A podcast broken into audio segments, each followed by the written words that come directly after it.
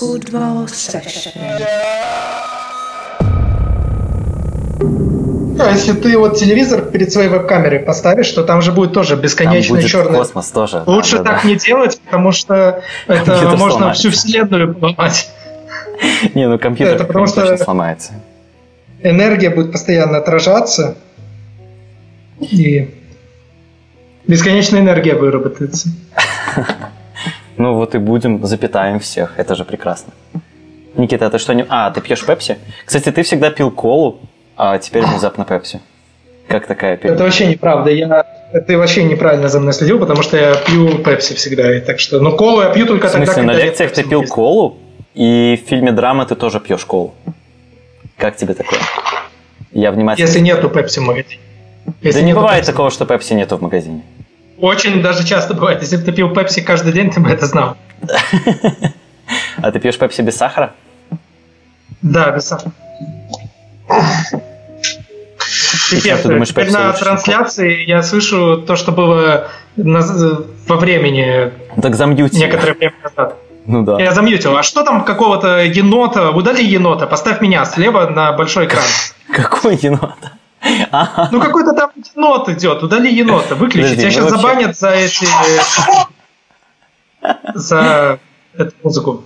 Мы вообще сейчас можем быть вот так вот втроем. Э, Только сейчас расположитесь поближе к центру экрана. Окей? Я по центру экрана. да, Потому нет? что нас сейчас разрежет на три части. Я просто вижу, э, стрим э, идет с задержкой в 10 секунд. Ну да, да, да. Больше. И я все еще вижу здесь енота. Ну да, подожди. Мы все в какой-то степени еноты. Я гость этого подкаста. Люди пришли на меня, серия названа в честь меня. Ты можешь меня сделать пошире, Да, побольше? ты сейчас, мы сейчас будем все втроем в центре.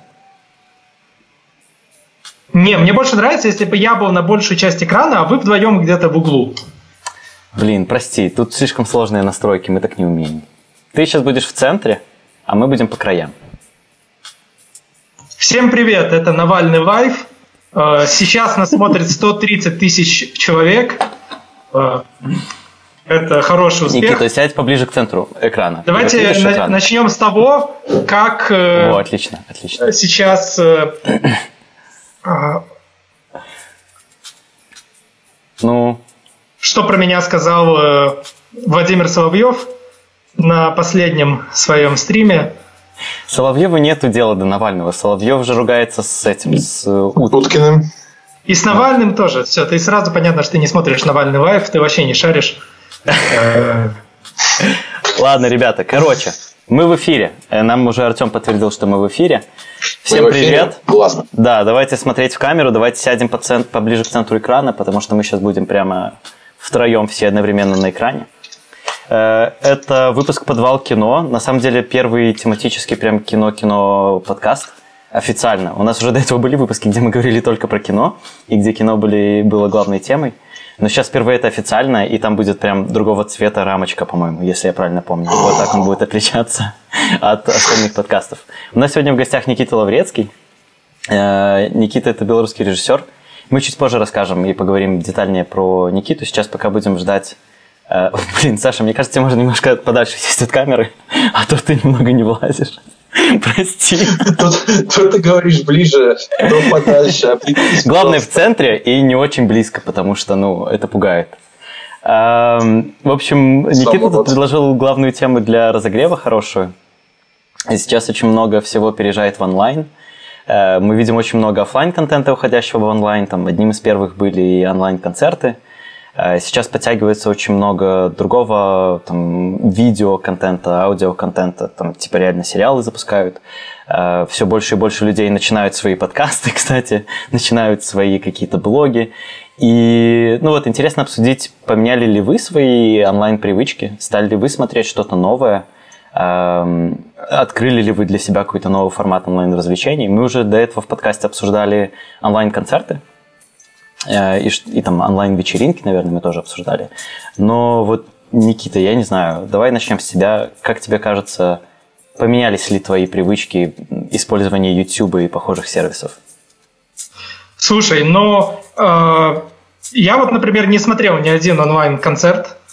Мгм. И вообще конечно, может быть, это пессимистично прозвучит, но как-то для меня звучит сомнительно эта идея, что многие люди в мире сейчас э, оказались в самоизоляции или в карантине. Ну, в Беларуси нет, допустим, карантина официального, но многие тоже люди стали больше проводить времени дома. У нас закрылись там кинотеатры, к примеру, какие-то другие развлечения. Так вот, идея э, состоит в том, которую, может быть, сейчас какие-то медиакорпорации или маркетологи пытаются просунуть, что якобы всем сейчас интересно смотреть э, контент, где другие люди тоже сидят на изоляции. То есть все там э, запускают э, какие-то шоу, там кинокритики сидят на изоляции, комики сидят на изоляции, Татьяна Толстая сидит на изоляции. Скоро будет сериал Сарика Андросяна «Нагиев» на изоляции. Все вот эти... Толстая, мне интересно. Но потому что у нее, смотри, все эти годы она не запускала шоу, где она там что-то на YouTube с кем-то обсуждает, там с Ренатой Литвиновой и другими своими друзьями. А, почему-то до этого у нее не было какого-то стимула его запустить. А сейчас вот она его запустила, потому что все они сидят на изоляции. И вот эта вещь, ее, окей, я ее понимаю, ее мотивацию я понимаю, что вот сейчас э, ей нечем заняться, она запустила это шоу. Но вопрос, распространяется ли вот эта мотивация на зрителей, что они до этого как бы не смотрели шоу Татьяны Толстой, да, или смотрели какие-то, ну, на Ютубе, по крайней мере. А теперь вот вдруг у них есть мотивация посмотреть, как Татьяна Толстая сидит на изоляции. Ну вот ты сам посмотрел шоу как Татьяны Толстой? «Белый квадрат» он называется. Не, не смотрел. А, ну ты даже знаешь, как он называется? Не, я не смотрел. Я посмотрел, потому я что не... оба выпуска, там всего есть два выпуска, и второй, кстати, продал. Э, и там в гостях Ржановский.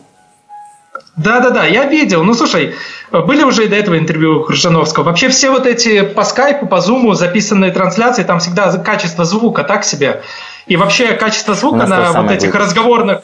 Да, я понимаю, но вот я поэтому стараюсь четко говорить, потому что качество звука на этих трансляциях – это, по сути, главная вещь. Это вся эстетика ее. Люди как бы так в полголоса, в полглаза смотрят. Вот я, знаешь, кого смотрю? Э, мой новый возлюбленный no. Ну. Леша, я его называю. А на самом Навальный. Навальный, Леша. Э, Реально ты вот его я смотрю. Смотреть? Окей. Okay. Да, да, но не, ну я до этого его смотрел, но вот его я смотрел э, стримы, все последние стримы его я смотрел. И mm-hmm. еще вот интересная вещь, что э, есть противоположное, кроме контента, связанного с э, непосредственно самоизоляции, знаменитости тоже сидят, как и мы, на карантине, вот это такого плана контент. Есть еще противоположная тенденция, когда люди расшаривают всякие списки, там типа онлайн-лекции, классика мирового кинематографа, там Долин на «Медузе» говорит, так, ну, сегодня у нас топ-10 фильмов э, этого Акиру Курасавы, завтра у нас топ-10 фильмов Гадара, ну, вы, вы же сейчас на изоляции сидите, конечно же, вы все это посмотрите. И вопрос, правда ли, что люди, э, потеряв там работу и сидя дома, думая, что будет завтра, для их сейчас так уж сильно интересует э, отсмотреть всю классику мирового кинематографа.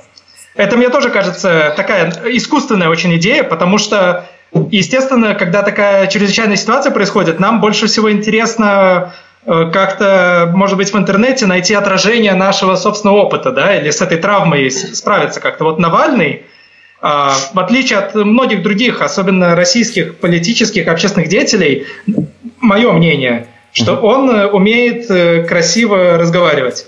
Ну, то есть у него, конечно, тоже есть такое, как и частая тенденция, там, и у той же Татьяны Толстой, такая какая-то фамильярность, э, максимализм в высказываниях, да, то есть но его уже уровень интеллигентности очень близок к ведущим вечерних шоу американских. То есть он как бы мягкий такой ведущий, который говорит, и это как бы немножко успокаивает, что есть еще какие-то люди, которые адекватно что-то там э, анализируют ситуацию. И то есть э, это, конечно же, ну, может быть, естественно, то, что человек, оказавшийся, ну, я вот лично оказался посреди этой эпидемии, и мне хочется посмотреть что-то, что меня успокоит именно в этой эпидемии. Знаешь, вот я так включу Годара, я смотрел, кстати, один фильм Годара за, во время эпидемии, но такое ощущение, как будто бы его значение сейчас э, меньше, чем когда-либо. Ну, я, честно говоря, думаю, что статьи типа там топ-5 фильмов года, ну, он не называет их топ, ну ладно, там типа 5 фильмов Гадара, Курасавы, э, там, Бертол, не Бертолуччи, короче, кого-то он там уже собирал несколько раз. Они больше направлены на то, что люди на карантине хотят э, либо реально чему-то поучиться, либо создать иллюзию того, что ты не просто просиживаешь дома, но и делаешь что-то полезное. То есть смотришь не просто популярное кино, но ты образовываешься и смотришь классику и наверстываешь то, что ты считал, что тебе никогда не хватает. Ну вот ты что-нибудь наверстал, Вадим? Ну, я на самом деле наверстал. Э, мы можем потом об этом поговорить, когда уже будем обсуждать кино. Не, сейчас, сейчас эта тема. Э, ответь сейчас. Да, в плане кино я уверен, что я наверстал. Я никогда так много кино не смотрел, как в марте. Я просто свой watch начал очень-очень сильно чистить. Я не могу сказать, что Хорошо, а из, благодаря доле. какого-то, допустим, из публицистического какого-то на YouTube контента, что ты смотришь сейчас? Ты больше стал смотреть? Вот я об этом тоже хотел поговорить, что я стал меньше смотреть YouTube. Потому что вначале у меня был какой-то пик, когда я стал смотреть намного больше, и я прям стал смотреть все, что у меня было в моей YouTube-ленте, я подписался на новые какие-то каналы, подписался на лекции и так далее. Сейчас это превратилось в то, что я включаю э, какие-то подкасты такие очень разговорные, не образовательные, а вот именно просто фоновые, э, просто чтобы у меня ну, кто-то разговаривал на фоне чувство комфорта пытаешься вернуть. Да, и я совершенно для себя понимаю, что это чувство комфорта того, что вот я просто слышу какие-то дополнительные голоса, и мне приятнее находиться дома не в тишине, а когда вот есть это бубнение на фоне. И... А чьи, а чьи это голоса? Я последнее время, вот я переподписался на подкаст Итана Клайна, я знаю, что ты его очень не любишь, но я просто я очень люблю... не говорю. Ну ладно, хорошо. Я, я очень люблю Итана и Илу, и я на них заново подписался, мне просто очень приятно переслушать было то, что я не послушал до этого, и они сейчас запустили заново подкаст, возобновили его, скажем так. И не, ну они нормальные, они нормальные, я просто, моя к ним, скажем так, не любовь, это как не любовь ко всем подкастам, понимаешь, как и пустопорожнему формату. Но ну... они более-менее живые, адекватные люди, достаточно приятные. Для, для меня Итан Кляйн очень приятный человек. Я, наверное... Его я тоже время от времени включаю. Я руководствовался чисто тем, чтобы мне было приятно слушать эти голоса. Мне не столь важно, о чем они говорят, либо что они конкретно вообще говорят. Мне вот именно важно, Но это англоязычные, а русскоязычные ты какие-нибудь смотришь ты вещи? Блин, я что-то смотрю, русскоязычные я смотрю, слушаю, ну мы все тут слушаем, я знаю, что завтракаст, я слушаю подкаст «Отвратительных мужиков» Я такой, я первый раз слышу такое. Ты мне ну, говоришь, я имею в виду, я знаю, что вот остальные ребята на, из нашей подкастной э, движухи послушивают. Э, Disgusting Man Как сайт. это называется? Завтракаст есть подкаст. Он такой длинный. Прям хороший, как ты любишь. И Disgusting Men выпускают каждую неделю тоже подкасты. У них такие хроники самоизоляции. Довольно забавные ребята. Саша, а у тебя что? Да. Чем ты занимаешься? Что изменилось, что не изменилось? В, в этом плане? Угу. В Ютубе, ну, на самом деле, ничего нового я, наверное, не подписывался. Я просто наверстал э, по большей части то, что я пропустил, потому что у меня довольно большой список э, подписок. Список подписок. И получается, ну, мне очень много всего по критике видеоигр. Просто очень мне нравится разбираться во всех механиках, во всем этом дерьме. И мне вот очень нравится, сейчас я поглубже вкатался в DTF, uh-huh. у ребят очень, хоро... у ребят очень хороший ДТФ, нет, я не по кей-попу, извините, натурал, повторяюсь. Ну, BTS это кей-поп группа. Да, да. А, короче, DTF это, грубо говоря, вебзин, э, ну, YouTube канал про популярную культуру, но в основном про видеоигры. Получается, у них очень хорошие есть э, аналитические видосы там уровня, что такое, ну, казалось бы, простейшая тема, что значит инвентарь для видеоигры. И казалось бы, инвентарь это очень простая базовая вещь, но если посмотреть, в зависимости от простейших вещей, типа безлимитный ли он, как бы ставится ли игра на паузу, это ну, достигается большое количество, получается, ну, психологического какого-то влияния, и это очень круто. Ну, это, к примеру. Но из детей ушел очень нравится. и стало не то. Ты согласен со мной? Типа, Луцай там был самый приятный вообще ведущий, Слушай, лектор, Пашка, я не знаю, как Пашка Пушка ушел, и стал Да все ушли, все ушли. Я, я реально беспокоюсь за ресурс. Мне кажется, будет плохо. Еще мне нравится, еще мне нравятся всякие исторические каналы, ну, по понятным причинам. Э, мне очень нравится Red Room, они очень э, не совсем популярные ребята. Но ты их всегда смотрел, ты мне их типа посоветовал два года назад. Я, я ну, то есть, э, если коротко говорить, ты тоже к комфорту какому-то стремишься, да? Ты к тому, а, что ты до этого смотрел. Ну, по большей части, да, но причем, если не знаю, типа, комфорт, это просто у меня появилось больше времени, чтобы делать то, что я делал обычно. То есть я сейчас играю в игры, которые я раньше не мог по той или, той или иной причине поиграть. Э, играю, смысле, слушаю, получается, музыку, которую раньше не было времени. Ну, это послушать. просто едва ли это можно самообразованием назвать, правильно? Вот если бы ты посмотрел э, BTS-клипы, может быть, ты бы что-то новое увидел, я, правильно? Я, я сомневаюсь, что твоя сексуальная ориентация бы пострадала так уж сильно. Ну что там, танцоры красиво танцуют. Ну, слушай, это, когда... красивые Саша мужчины. сам танцевал, все в порядке. Там... Я, это все сарказм и приколы. Я анимешник, блядь, со стажем таким, что вы все охуеете. Вот, и... Кстати, Никита, я знаю, тоже анимешник. Да? Ну, я а, знаю, что анимешник. Ну, Ладно, я да. не знаю тоже, что такое аниме? анимешник, но типа Никита много смотрит аниме. Больше, ну, чем да, я. я. Это я, я могу это сказать. Заме... Знаешь, я когда смотрел, э, получается, ну, self-titled, так сказать, я когда увидел сходку компая и услышал Максим Загормон, э, играющий с телефона, я такой, типа, say what? Типа прям по моему Я ничего не понял, что ты сейчас сказал. Ладно, так, Никита, да, а почему говорю, ты, например, говорю, отказываешься от... Э, там, ты вот говорил, что не смотрел ни одного онлайн-концерта. Тебе, в принципе, не интересно или... Ну, Слушай, да я и кон- на концерты редко хожу, потому что, ну, только если очень как-то замотивирован. Какой смысл смотреть онлайн-концерты, если там качество звука будет хуже, чем студийная запись, но при этом ты это вживую как бы не испытываешь. В чем прикол? В принципе, я здесь могу согласиться. Я никогда не понимал, э, ну, я говорю сейчас про онлайн, uh-huh. э, я говорю, я никогда не понимал смысла смотреть лайвы.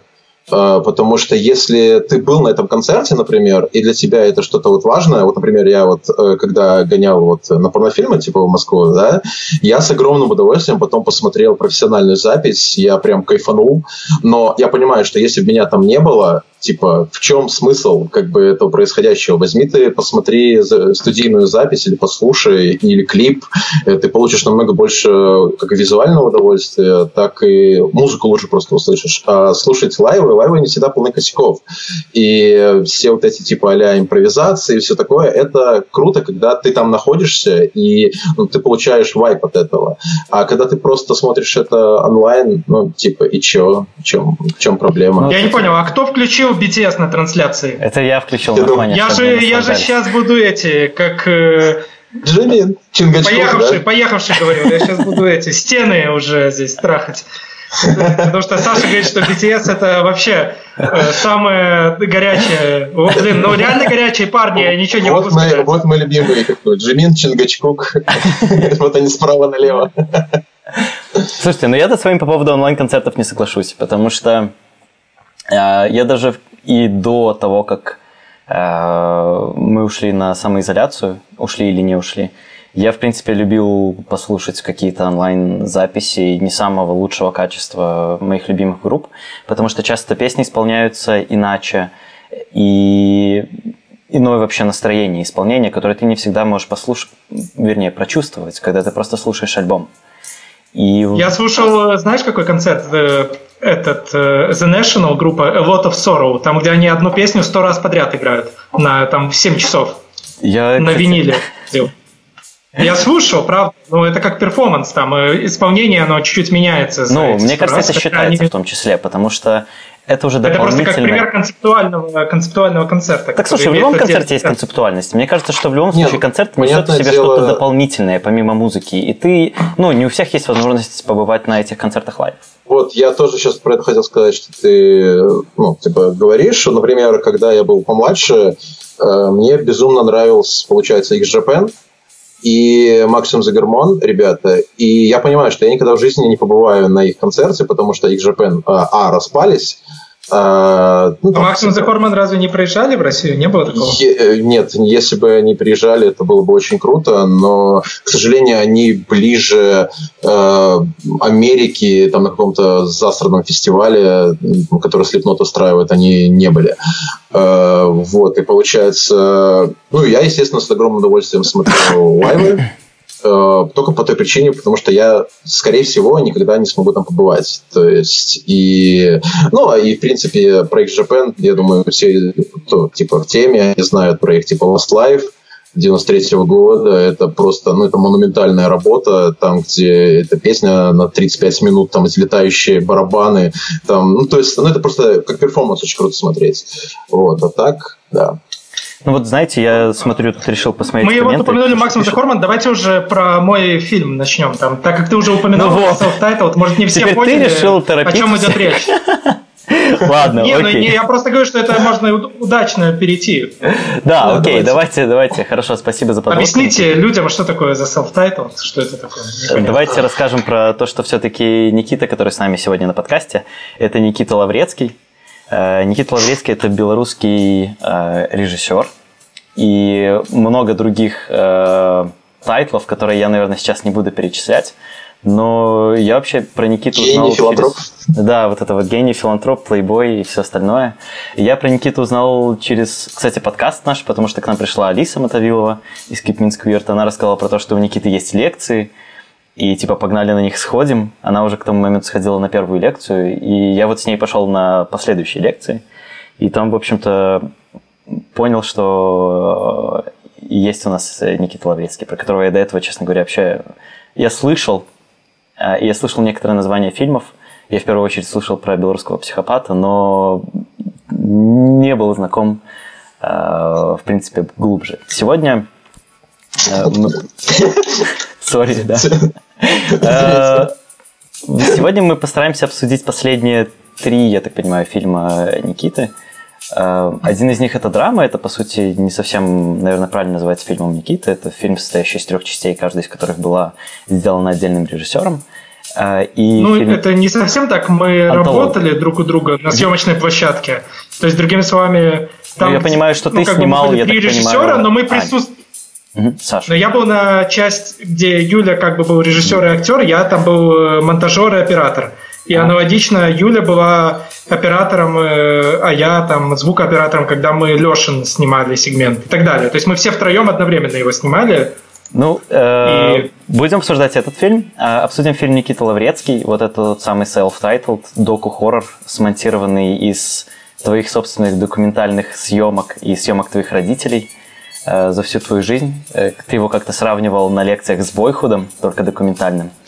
Э, Но не, не за всю мою жизнь, от 0 до 16 лет. То есть это как раз в этом и сходство с Бойкотом, потому что там примерно тот же самый период охватывается. Не, я согласен, это можно сравнить. И третий фильм, который затронем, это «Саша Нат». Э, я, кстати, не знаю, это, наверное, самый свежий, правильно? Хотя нет, наверное, Никита Лаврецкий самый свежий. Ну, по дате релиза самый свежий будет Никита Лаврецкий. Ну и по работе над фильмом тоже Никита Лаврецкий самый свежий. Вот, ну давайте тогда начнем с Никиты Лаврецкого, потому что уже затронули. Как я и сказал, это нарезка твоих собственных документальных съемок. У меня был один очень-очень большой вопрос. А, я вот не знаю, сейчас его задать или потом. Ладно, я ну, сразу давай, спрошу. Давай, что откуда, у тебя, откуда у тебя школьные съемки, там, где ты малой, и там, где ну, над тобой, по сути, издеваются? Это, это же снимали не на твой телефон. Вопрос, Вадим. Откуда ты взял? Ну, смотри, у меня все время в жизни был такой, скажем так, инстинкт, интуиция, э, что я занимался самоархивированием, да, то есть я собирал всякие материалы, связанные с самим собой. Э, не знаю, как это описать. Ну, это может быть странно звучит, страннее, чем есть на самом деле. Но я э, во время школьных лет сохранял сознательно, как бы просто для архива все эти видео. Но частично, может быть, более простая причина, что опять же, в школе я монтировал э, всякие школьные наши видео под музыку, там, например, ну, вот где там э, мы пинаем, ну, как мы, пацаны пинают мусорки, я это включал под Linkin Park, и потом эти все друг другу передавали по ИК-порту эти видео. Да. Э, знаменитые такие, как бы, клипы, да. И таким образом Естественным было и то, что люди мне перекачивали все ролики, в том числе и те, где меня гнобят. То есть, э, ну, кто-то другой, может быть, на моем месте бы это удалил, но... Вот я тоже меня... так думаю, что просто большинство людей удалили бы это. Но у меня была такая ин- интуиция, что нужно архивировать, собирать. Ну и, собственно, она мне и помогла, потому что я смог э, фактически собрать видеоматериалы из каждого года своей жизни. И это уже большая привилегия для автора такого фильма, потому что ну, люди из поколения более старшего, чем я, у них бы не было из школьных лет э, наверное, никаких видео, угу. потому что даже у меня угу. э, фактически телефоны с видеокамерой появились у наш где-то, наверное, в седьмом классе, и то это были там супер примитивные камеры, там разрешение 160 на 120. Да, да, Но это да. даже меньше. 0,3 это 640 на 480, а 160 на 120 это ты... А, да, это очень мало. кстати, были фото, а, а видео, да, были хуже. Видео Но... были еще ниже. И, но то есть у тех, кто позже меня, возможно, еще больше видео есть э, из школы, но у них э, уже, наверное, из детства нет так много на видеокассету съемок, потому что уже эпоха видеокассет ушла, а на смену ей я не уверен, что пришла эпоха, где там прямо все поездки, э, прямо многочасовые видео снимают родители. Обычно на телефон или на фотоаппарат снимают какие-то очень короткие ролики, или в основном фото делают. И а у меня именно я как раз состою в том поколении, где прямо эпоха VHS почти сразу же сменилась эпохой плохих э, телефонных камер. Ну, окей. Э, ну вот ты правильно, мне кажется, заметил, что большинство людей бы это удалило. И, в принципе, наверное, весь фильм, то, что меня удивило э, после того, как я посмотрел, это то, что весь фильм состоит, в общем-то, ну, очень большая часть фильма состоит из таких сцен, за которые... У меня тоже такие сцены были в жизни, за которые мне очень, ну, как бы стыдно, мне очень неловко о них рассказывать. Стыдно, наверное, не совсем то слово. Мне очень неловко о них рассказывать, и мне еще более неловко было бы их показывать хоть кому-то. А ты это монтируешь просто, ну, как бы в целиком фильм и показываешь условно всем? Это потому, что у тебя отшиблено слушай, это чувство? Или вот, ну, почему ты думаешь? Не, ну, слушай, у любого, как бы, художника, обычно он, особенно хорошие художники, работают с часто автобиографическим материалом, да, и для них это, наоборот, актив, какие-то болезненные э, воспоминания, да, какие-то реальные эмоции. Если там Марсель Пруст, он на этом построил карьеру. Ну и, наверное, все другие писатели, они тоже на собственных самых неприятных чувствах построили карьеры. Uh-huh. И в данном случае э, я как режиссер очень конкретную себе задачу поставил. На самом деле, не было задачи в этом фильме рассказать просто о своей жизни, да, объективно. Ну, там, пошел в школу и так далее. Э, я хотел очень один конкретный аспект раскрыть, поэтому я фильмы называю доку-хоррор. Именно ключевое слово «хоррор». Э, мне хотелось показать именно ужас взросления, да, то есть сконцентрироваться на самых неприятных э, то есть на каком-то насилии, да, насилии со стороны сверстников, возможно, как каком-то насилии со стороны родителей, но то, что мне там родители постоянно не давали камеру поснимать, когда я хотел, это какая-то тоже разновидность э, насилия. О каких-то болезненных романтических воспоминаниях. Угу. Потом даже есть сцены, где я сам уже превращаюсь в, как это, Будли. Да, да, над, над братом издеваешься. И над братом издеваюсь, и над какими-то там еще другими малыми. И пирамид. Так как я именно хотел собрать самые дискомфортные, да, самые mm-hmm. болезненные сцены, то Естественно, я наоборот на них заострял внимание. У меня не было ну, так такого даже близко чувства, что что я не хотел их показывать, понимаешь? Было ли что-то еще более стрёмное, что ты вот ну решил, что типа нет, это уже перебор? Нет, это не было. Если бы было что-то более стрёмное, я бы это показал тоже. Ну, потому что я сказал, такая стояла задача. Не было задачи показать э, о том, какое у меня было комфортное и приятное детство. Хотя, возможно, я мог бы смонтировать такой фильм, если бы я поставил такую задачу. То ну, есть ну, это жанровый фильм. Он не показывает во всех аспектах э, мою жизнь, скажем. Знаешь, Но любое произведение жанровое. Ладно, это уже отдельная большая тема, но в целом... Какая, какая тема? Про жанровость. Я не а, ну хочу ну сейчас ее затрагивать, это очень большой Ну, ну, может быть, не любое прямо произведение явно жанровое, но это здесь именно хотелось явный жанр. Ну, настолько, насколько ну, для это меня, возможно на таком Для материале. меня этот фильм был про э, абьюз власти, наверное, и про то, что, ну, как бы в любом обществе, в любой, там, сам, в любой самой маленькой группе людей у нас каким-то образом формируется отношение власти и подчинения, и кто-то абьюзит эту власть.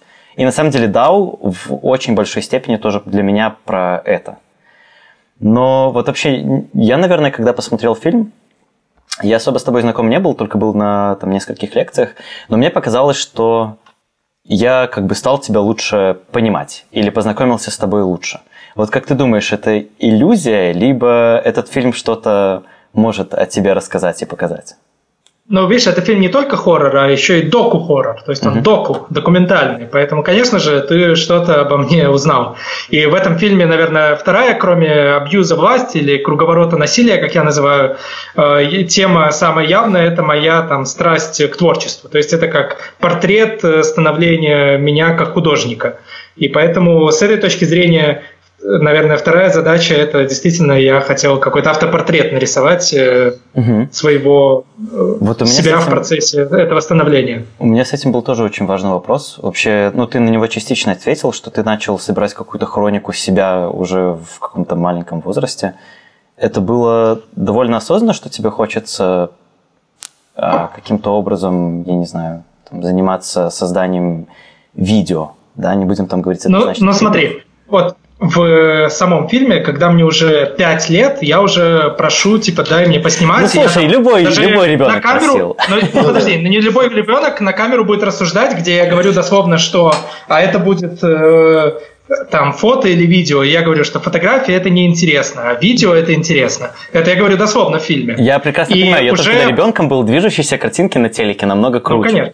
Смотри, в 10 лет, в 2004 году, когда мне было 10 лет, я уже самостоятельно на видеокассетах монтировал фильмы. То есть я там делал титры э, с наших поездках там на лыжах. К сожалению, выжженных видео никаких э, не вошло в фильм, но их есть много часов, где мы просто там катаемся на лыжах.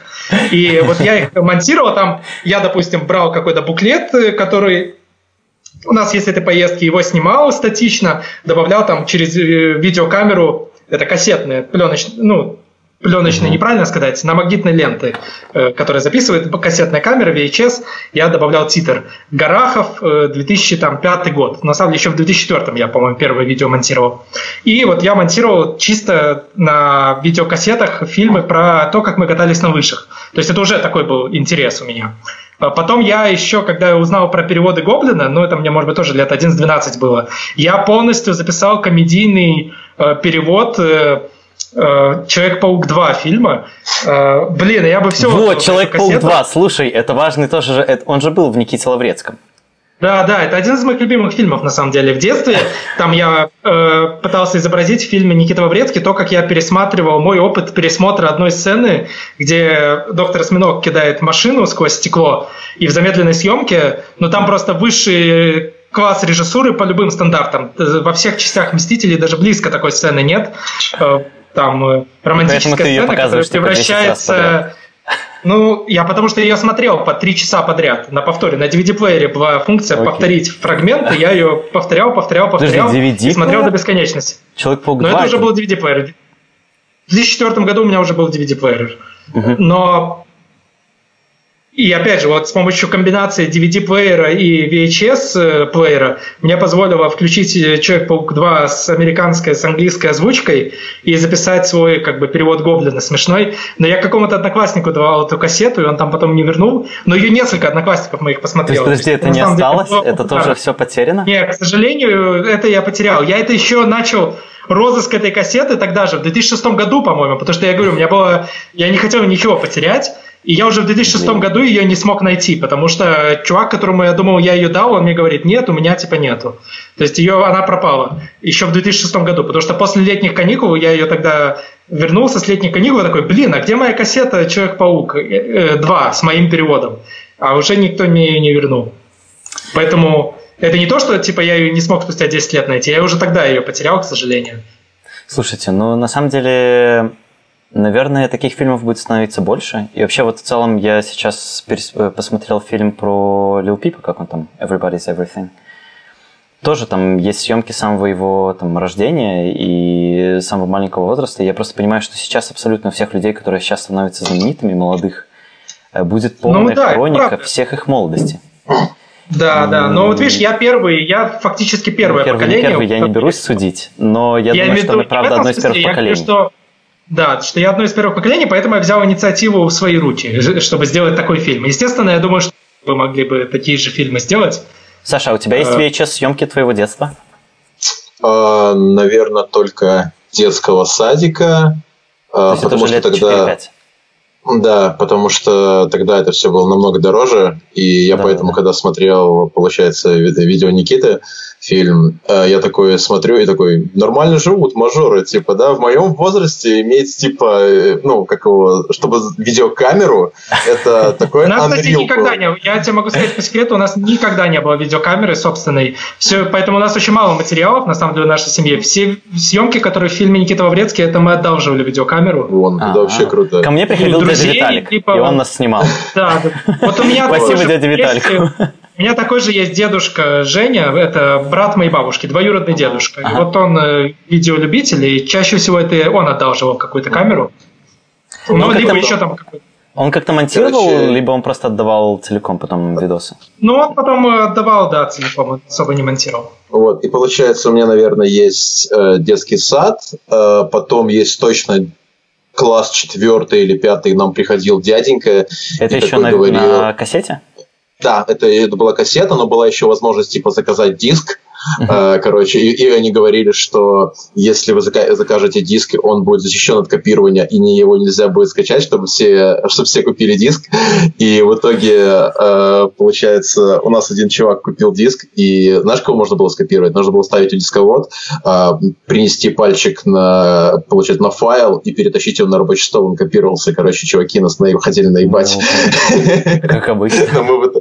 Да, и и что еще? И, наверное, наверное, как бы это все. Вот детский сад, э, первый класс там немножечко, и вот класс четвертый, пятый, когда приходили, то спрашивали, кем ты хочешь стать, там все такое. Это вот еще VHS. А дальше уже, если что-то было, то уже на цифру, но по понятным причинам цифра была очень плохая, и как бы угу. смотреть все очень больно. Вот Алиса, кстати, пишет, что хочет марафон просмотра роликов про лыжи под пивчик. Я бы тоже ну, посмотрел. Это, поверьте, там не так интересно, как вам кажется. Да, я тебя уверяю, там как бы найдется. Слушай, некоторые, некоторые люди керлинг смотрят, и нормально как бы. Керлинг, кстати, интересно, но давайте тоже отдельно обсудим. Возможно, это как раз, как раз таки э, самоизоляционный контент, который ты внезапно обнаружил очень интересным. Ну вот, э, кстати, Никита, я забыл про это спросить э, во время того, как мы смотрели Саша Над. Но есть ли какой-то автобиографичный элемент в Саше Намаде? Про... Ага. Извините, я вот так вот быстро перескочил между фильмами, потому что, ну, как бы Никита Лаврецкий, очевидно, автобиография. Э, Саша Нат не столь очевидно. Но он, мне кажется, про страхи, и с которыми сталкивается любой человек, который вообще хоть что-то делает. И поэтому мне просто интересно, какая доля того, твоих личных переживаний конкретно там? Ну, слушай, конечно же, если я эту историю э, решил рассказать, и вообще, э, наверное, любой режиссер, э, автор в первую очередь должен рассказывать истории, которые у него самого вызывают какие-то переживания, да. Ну, в идеале, если ты прямо у тебя есть какой-то замысел, который, о котором ты думаешь, и у тебя просто эти мысли вызывают уже, ты хочешь плакать от там, того, насколько это грустная или красивая история, то тогда это стоит снимать. И вот Саша Нат, э, конечно, тоже в определенной степени является такой историей. Я не зря ее там несколько лет хотел рассказать, и ну, она меня вдохновила на то, чтобы ее рассказать. Поэтому, конечно, я сопереживаю Саше. И, э, наверное, когда я ее снимал, э, я тоже в какой-то момент переживал депрессию, да, ну то есть в прямом смысле с клинической точки зрения у меня есть диагноз депрессивное расстройство. Покажи, и, Ну, блин, у меня нету карточки, тем более я анонимно наблюдаюсь у психотерапевта. Я надеюсь, карточку это не вписывает. Не, ну Да, анонимно. Ну да, хорошо. Анонимно. Поэтому это и никуда не... У меня нет документа, но у нее там есть под э, документ. Ну, неважно, суть не в этом.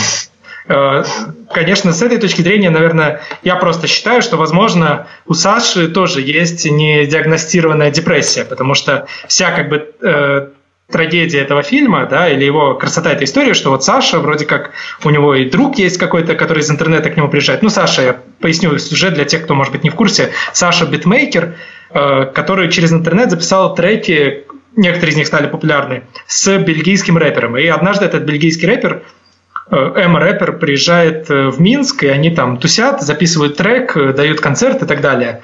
Ну и, в общем-то, это долгожданная встреча, но все какое-то неловкое, потому что сам Саша такой специфический, замкнутый в себе парень. Вот. Ну, а в конце все там оборачивается тем, что на самом деле Саша скрывает, скажем так, более э, мрачный секрет, чем э, даже самые э, пессимистичные или, не знаю, как настроенные зрители могли себе предположить. Но это, конечно, метафора того, что и в реальной жизни мы, наверное, или мы сами, у нас часто объективно в жизни есть много чего хорошего, да, ну, у Саши есть и творчество, и вроде как работа у него там какая-то есть э, IT-шная или как в офисе. Ты не такой, как все, работаешь ну, там в не очевидно, IT или нет, ну ладно. Ну, допустим, да. Ну, я поэтому просто пунктиром там намечено, что угу. у, ну, работа как есть, бы, и на работе он несчастлив, и эта дружба как бы не складывается, он себя э, ограждает как будто бы эмоционально от своего друга, приехавшего, или не друга, да, потому что он его, к нему тоже относится не супер дружелюбно. Есть как бы творчество, успех какой-то, но за этим всем у него в душе прямо зияет огромная черная дыра. И мы не можем как бы рационального объяснения этого нет, потому что сколько мы не вглядываемся, там есть длинные сцены, где Саша ходит по городу, какой-то странный ритуал делает, но сколько мы в его затылок, э, скажем так, не вглядываемся, мы рационального объяснения этой черной дыре не находим. Мы только все больше видим саму черную дыру. Но, собственно, вот депрессия депрессивное расстройство это, это и есть, что ты видишь э, черную дыру да, в своей душе, или чувствуешь ее, правильно сказать, но ты не можешь ее рациональными методами победить. Ее может победить вот, у меня есть на столе лежит э, такое, кто-нибудь знает, что это такое? Что там написано? Мистрал, я не знаю. Мистрал. Ну, а сверху? Скилл из додки. А сверху, а сверху что написано над Антидепрессант. Подожди, я не могу сейчас, я к камере. Пониже Извини, у меня, у меня задержка. Еще пониже. Антидепрессант. Да, антидепрессант. Антидепрессант. Видишь, а ниже написано активное вещество сертралин. Ну, почти все антидепрессанты популярные, по-моему, на этом веществе работают. Неважно. И вот, короче, с помощью этой штуки можно побороться. Но Саша пошел другим путем. Он, у него побег от этой черной дыры в душе э, прошел по другому сценарию. У меня был такой вопрос, когда Саша, получается, ходил и совершал ритуал. Э, я не вспомнил э, вообще, что это был за знак, потому что я откровенно видел иконку мессенджера от Фейсбука, и получается, что это за знак? Это он что-то значит в сатанизме? Или это просто было рандомно, им сказали Слушай, ну ты как ты себе представляешь сатанизм? Есть, ну, есть какие-то, допустим, чуваки, Не, ну, там, ну, которые там было- писали оккультистские какие-то Ну, там сборники. было Там есть понятно, анонимные, что- многие из них есть, там Алистер Кроули. Но все эти печати Соломона и так далее, это, по сути, фольклор. То есть ты, это придумано на ходу. Но и в фильме, собственно, это придумано мной и Олей Ковалевой, которые мы вдвоем фактически занимались художественной постановкой. Э, Это просто придумано на ходу. Ну, и, честно говоря, ассоциация с э, мессенджером Фейсбука не была нами задумана, Ну, но это, может быть, э, в этом тоже какой-то смысл есть.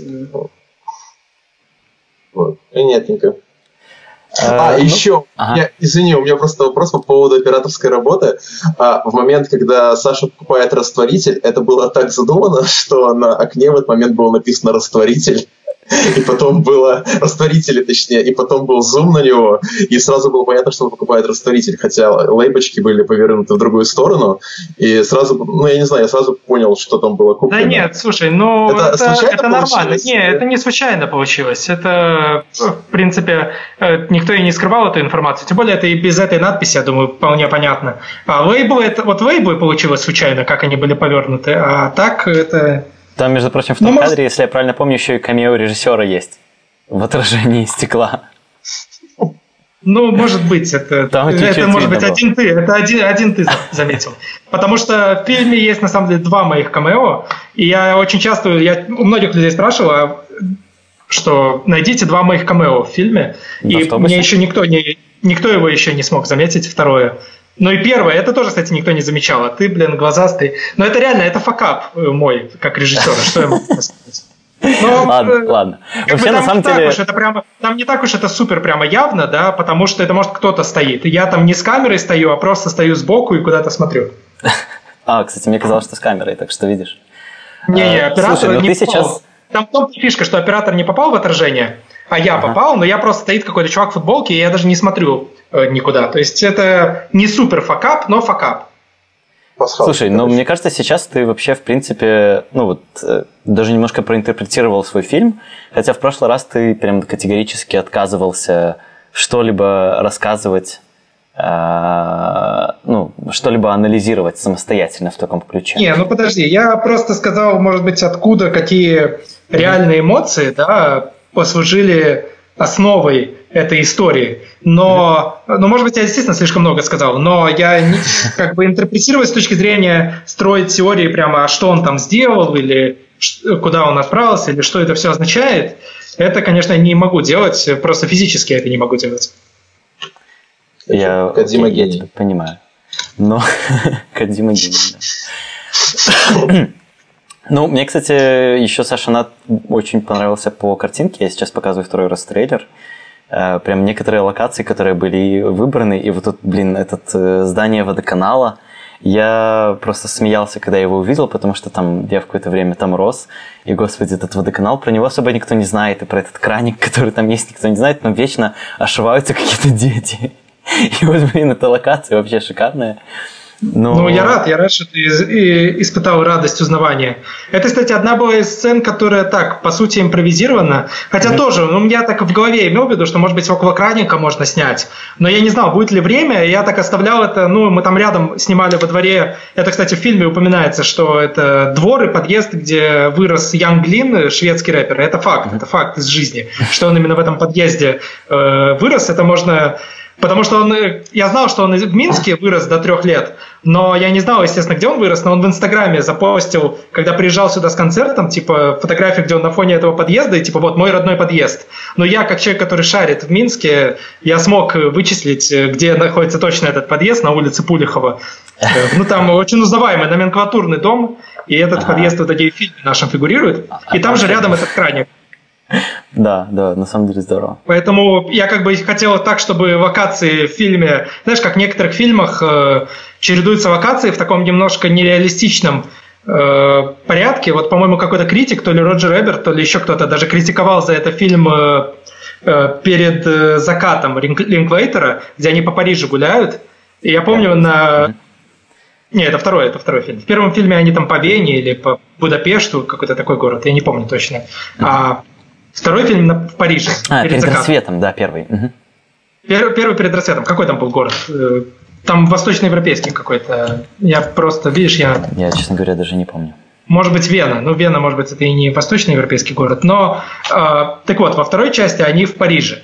И какой-то критик американский критиковал этот фильм, типа, что их э, маршрут э, похода по а. Парижу очень нереалистично, что так невозможно пройти, что они прыгают из одной локации в другую, что они бы там ходили 20 часов, если бы в таком порядке все эти локации проходили. Но поэтому... Ну, я не хочу, с начертанием символов все честно. Да, и, ну, нет, так у меня тоже все честно, даже где краник есть. Это я к тому говорю, что я не хотел прямо... И, знаешь, это очень частая беда. Моя диссертация магистрская была образ города в игровом кино Республики Беларусь. То есть я реально mm-hmm. очень хорошо за, за этим вопрос проследил. И это очень частая черта белорусских фильмов, особенно которые сняты в Минске, что рисуется очень открыточный образ города. То есть во всех, особенно которые на студии Беларусь фильм сняты фильмы, там все кульминации и основное действие всех фильмов проходит в одних и тех же локациях. Проспект Независимости, всегда там светит солнце, всегда э, считается классно поставить, чтобы библиотека была, а развязка фильма чаще всего там в Троицком предместье. И неважно, это бандитский фильм или там э, мелодрама, все равно на фоне этих э, аккуратненьких домиков э, будет происходить основное действие фильма. Но ну, это вообще это очень странно. Минска. Минск вообще открыточный город, и все, что хорошее есть о Минске, это какое-то клеймо Минска, что это вот все Поэтому открыток. Эти здания напротив на, библиотеки. Нарочито, угу. я, я не хотел прям нарочито какие-то специально там свои любимые э, локации задействовать в, фи- в фильме. Потому что, ну, это немножко продолжение э, было бы той же самой тенденции. Поэтому, если они как бы дают концерт в ОК-16, то вот они идут по маршруту. То есть, uh-huh. я подумал, какие альтернативные локации могут быть э, достойны посещения в Минске, э, для данных персонажей. Ну вот подъезд, где вырос Янг Лин. Это достойное посещение для человека, который МРФом интересуется. От подъезда Янг Лина они идут по самой прямому пути в ОК-16, потому что там они дают концерты. Это тоже самое логичное место, где могут дать концерт э, МРФеры. Я вот не знаю, у фильма «Хрусталь» они там дают концерт в музее Асгура. Насколько это реалистично? Были концерты в 90-е в музее Асгура? Я не знаю, я поэтому не буду комментировать. Я, честно говоря, не Но... знаю, в каком э, году был открыт музей-мастерская Асгура. Музей-мастерская, кстати. Хорошо, музей Я тебя, кстати, перебил до этого, извини, я просто потому что ты закончил. Ты что-то говорил? Не, Если не, вспомнишь... я даже, честно говоря, уже не помню. Э, ну, слушайте, у нас еще просто есть третий фильм, который тоже хотелось бы обсудить. Э, так хотя бы вкратце. Я думаю, что мы еще затронем в будущем, когда будем э, обсуждать какое-то другое кино. Кстати, вот Антось спрашивает, где можно читать диссертацию. Ну, я, честно говоря, не знаю. Например, если мне напишите в личку, то я, может быть, могу ну, э, скинуть. Вообще, в принципе, у кого какие вопросы есть э, к Никите, давайте пишите их в YouTube. Я стараюсь следить за комментами, будем обсуждать. Э, третий фильм, который у нас на сегодня был запланирован из фильмов Никиты для обсуждения, это фильм «Драма», э, который совместно вы сняли с э, Лешей Свирским и Юлией Шатун. Ничьи имена вроде не перепутал. Вот у меня, наверное, первая мысль, которая была после фильма, это то, что вы все... То фильм называется «Драма». Подожди, давай я, я начну с другого вопроса. Потому что до того, как я посмотрел фильм «Драма», я давным-давно посмотрел видос у тебя на YouTube, где, ну, типа, Q&A после фильма «Драма», который превращается в... Я не знаю, как это называется. Назовем это балаган. Очень злые люди э, пытаются поделиться злостью о том, как им не понравился фильм. Э, ну, собственно, с вами тремя. Там такие еще причем. Это злые... на фестивале московской премьеры. В Москве. ну вот, то есть как бы здорово. И еще там очень многолюдно в зале. Я так понимаю, это какой-то дневной показ. И, да, общем... это был показ будний день днем, но на фестивалях это ну, как бы нормально. Не, оно и видно, да, что как бы реально те, кто-то пришли, какие-то довольно пожилые люди, и они очень сильно делятся негативом, не стесняются делиться Не, ну там разные, разные были люди, но хорошо. Ну, в том, в том видосе, В основном, естественно, говоря. пожилые, потому что это такой э, фестиваль, который проводился раньше, несколько лет не проводился, сейчас опять проходит московская премьера. Uh-huh. И это такой немножко олдскульный, скажем так, фестиваль э, по московским меркам, такой немножко номенклатурный, где фокус на фильмы стран СНГ там, э, и так далее. Поэтому, ну, действительно, у него, может быть, постарше была аудитория. Я, на самом деле, прекрасно понимаю, что их так сильно рассердило, наверное, и я вот хотел тебя спросить вообще, где для тебя лежит какая-то граница между стебом и иронией и э, ну какой-то, я не знаю, искусством или честностью. То есть где заканчивается степ и начинается что-то такое более серьезное? Потому Слушай, что... вообще нет стеба в моем искусстве, угу. особенно в фильме Хорошо, драма. Давай по-другому Самый честный назовем. искренний фильм. Я понимаю. То есть ты, я понимаю сейчас, во что ты будешь клонить, что ты показал прям настоящий обычный день, но я вот пытаюсь э, посмотреть со стороны тех зрителей, которые были недовольны, вот где на самом деле, где граница? Есть ли граница между э, иронией и стебом и чем-то таким, типа, и искусством? Или это есть, или это тоже может быть искусством? Потому что драма, по-моему, в своем... Вот давай, да, я закончу просто тем, что драма в своем ключе, это, ну, как бы тоже, мне кажется, название драмы – это степ, потому что в драме драмы почти нет, особенно в твоем куске. То есть там драма по а. драматургическим нормам весьма такая... В смысле, в моем куске там, наоборот, больше всего событий и больше всего диалогов. Ты в этом смысле... Событий, знаешь, наверное, да, но драмы, мне кажется, меньше, чем где-либо. Больше всего драмы у Свирского. Ну, смотри, идея... Что такое драма вообще? Ты можешь понять? Ты знаешь, Я не могу драма? тебе сейчас привести какой-то термин. Я думаю, что мы можем без терминов просто а... порассуждать. А, ну давай, не, подожди. Ну мы когда используем слова, мы должны четко понимать, что оно означает. Вот давай прочитаем. Что такое драма? В Википедии. Я вот открыл уже сейчас, прочитаю. Кстати, выяснил, что музей Асгура открылся в 96 году, а в фильме «Хрусталь» четкой, четкого года действия нет, но в интервью Дарья Жук сказала, что сюжет «Хрусталя» разворачивается в середине 90-х. То есть, в принципе, все сходится, все окей. А, так, э, драма. А, так, что там написано?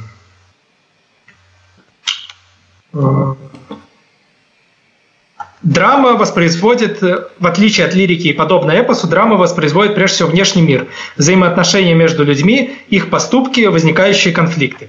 Э, в отличие от эпоса, она имеет не повествовательную, а диалогическую форму. Эстетический предмет драмы – эмоционально-волевые реакции человека, проявленные в словесно-физических действиях. И ты хочешь сказать, что это не похоже на наш фильм?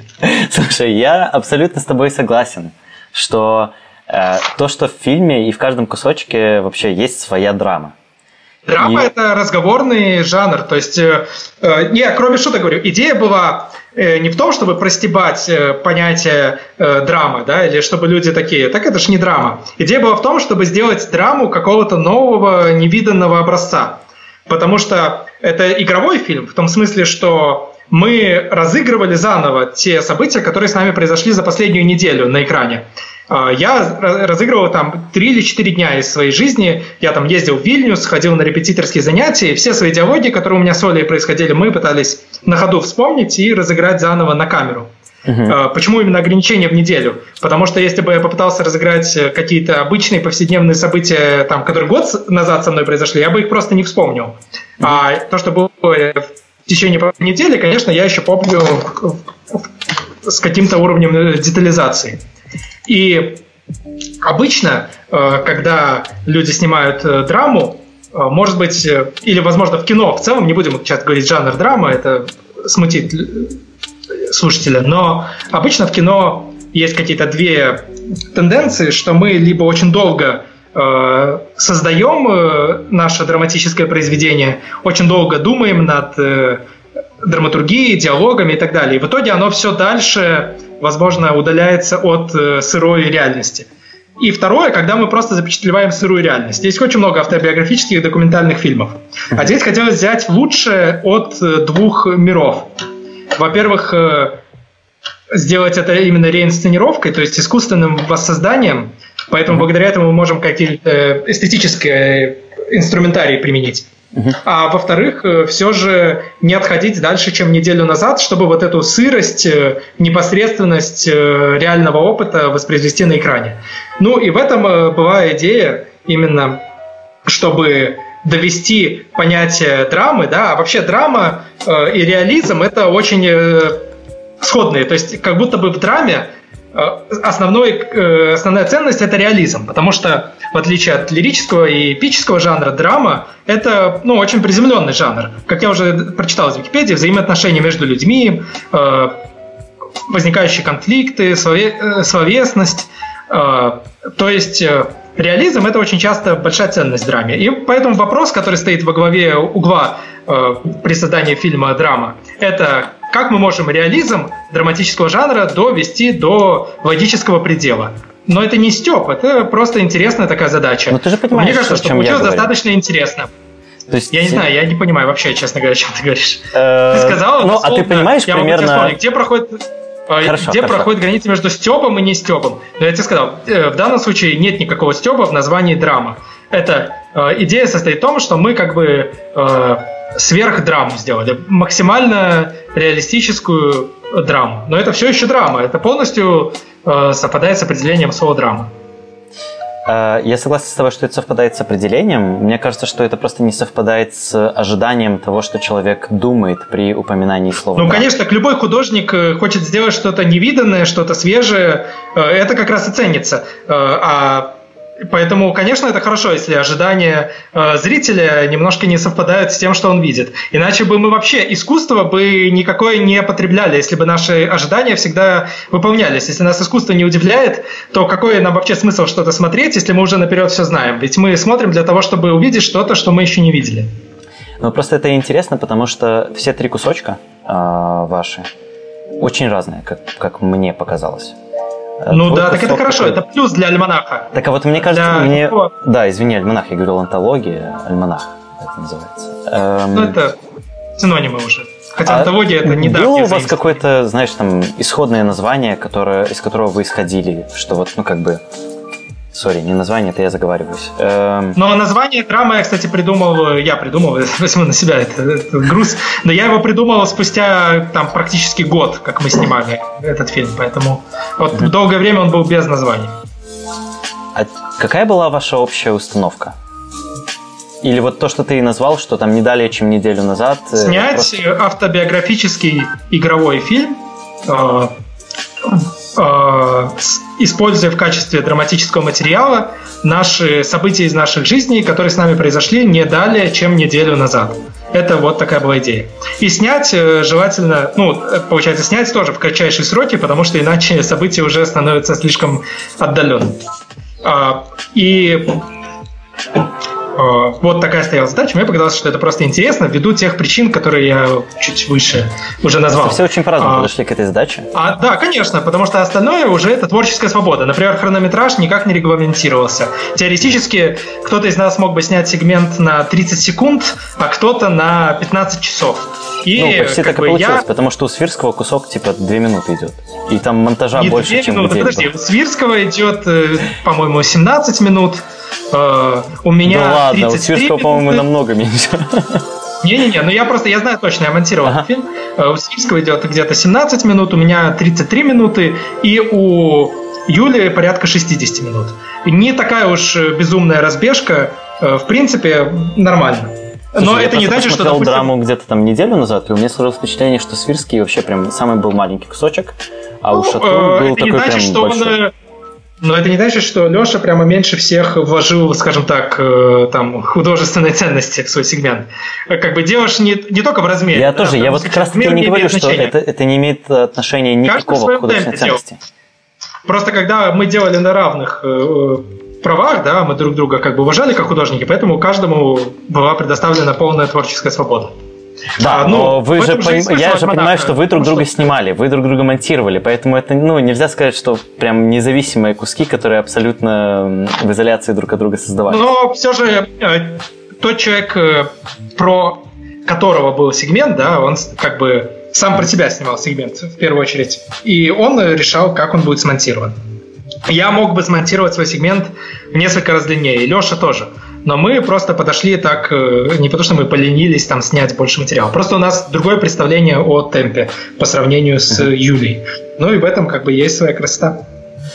Ну вот на самом деле я хотел этот фильм в последнюю очередь обсуждать, а, как раз таки потому что он, наверное, ближе всего к нашей следующей теме про DAO. Если мы берем э, фильм Никита Лаврецкий, это, ну, как бы нарезка уже снятого материала, но, тем не менее, такое, размывающее границы где-то, наверное... А... Ну ладно, не буду говорить про размывающие границы. Не хочу про жанровость, потому что говорить. А, если мы берем драму, то это уже такой действительно фильм, попытка воспроизведения чего-то недавнего, но тем не менее художественная попытка. Да? То есть то, что мы, мы не претендуем...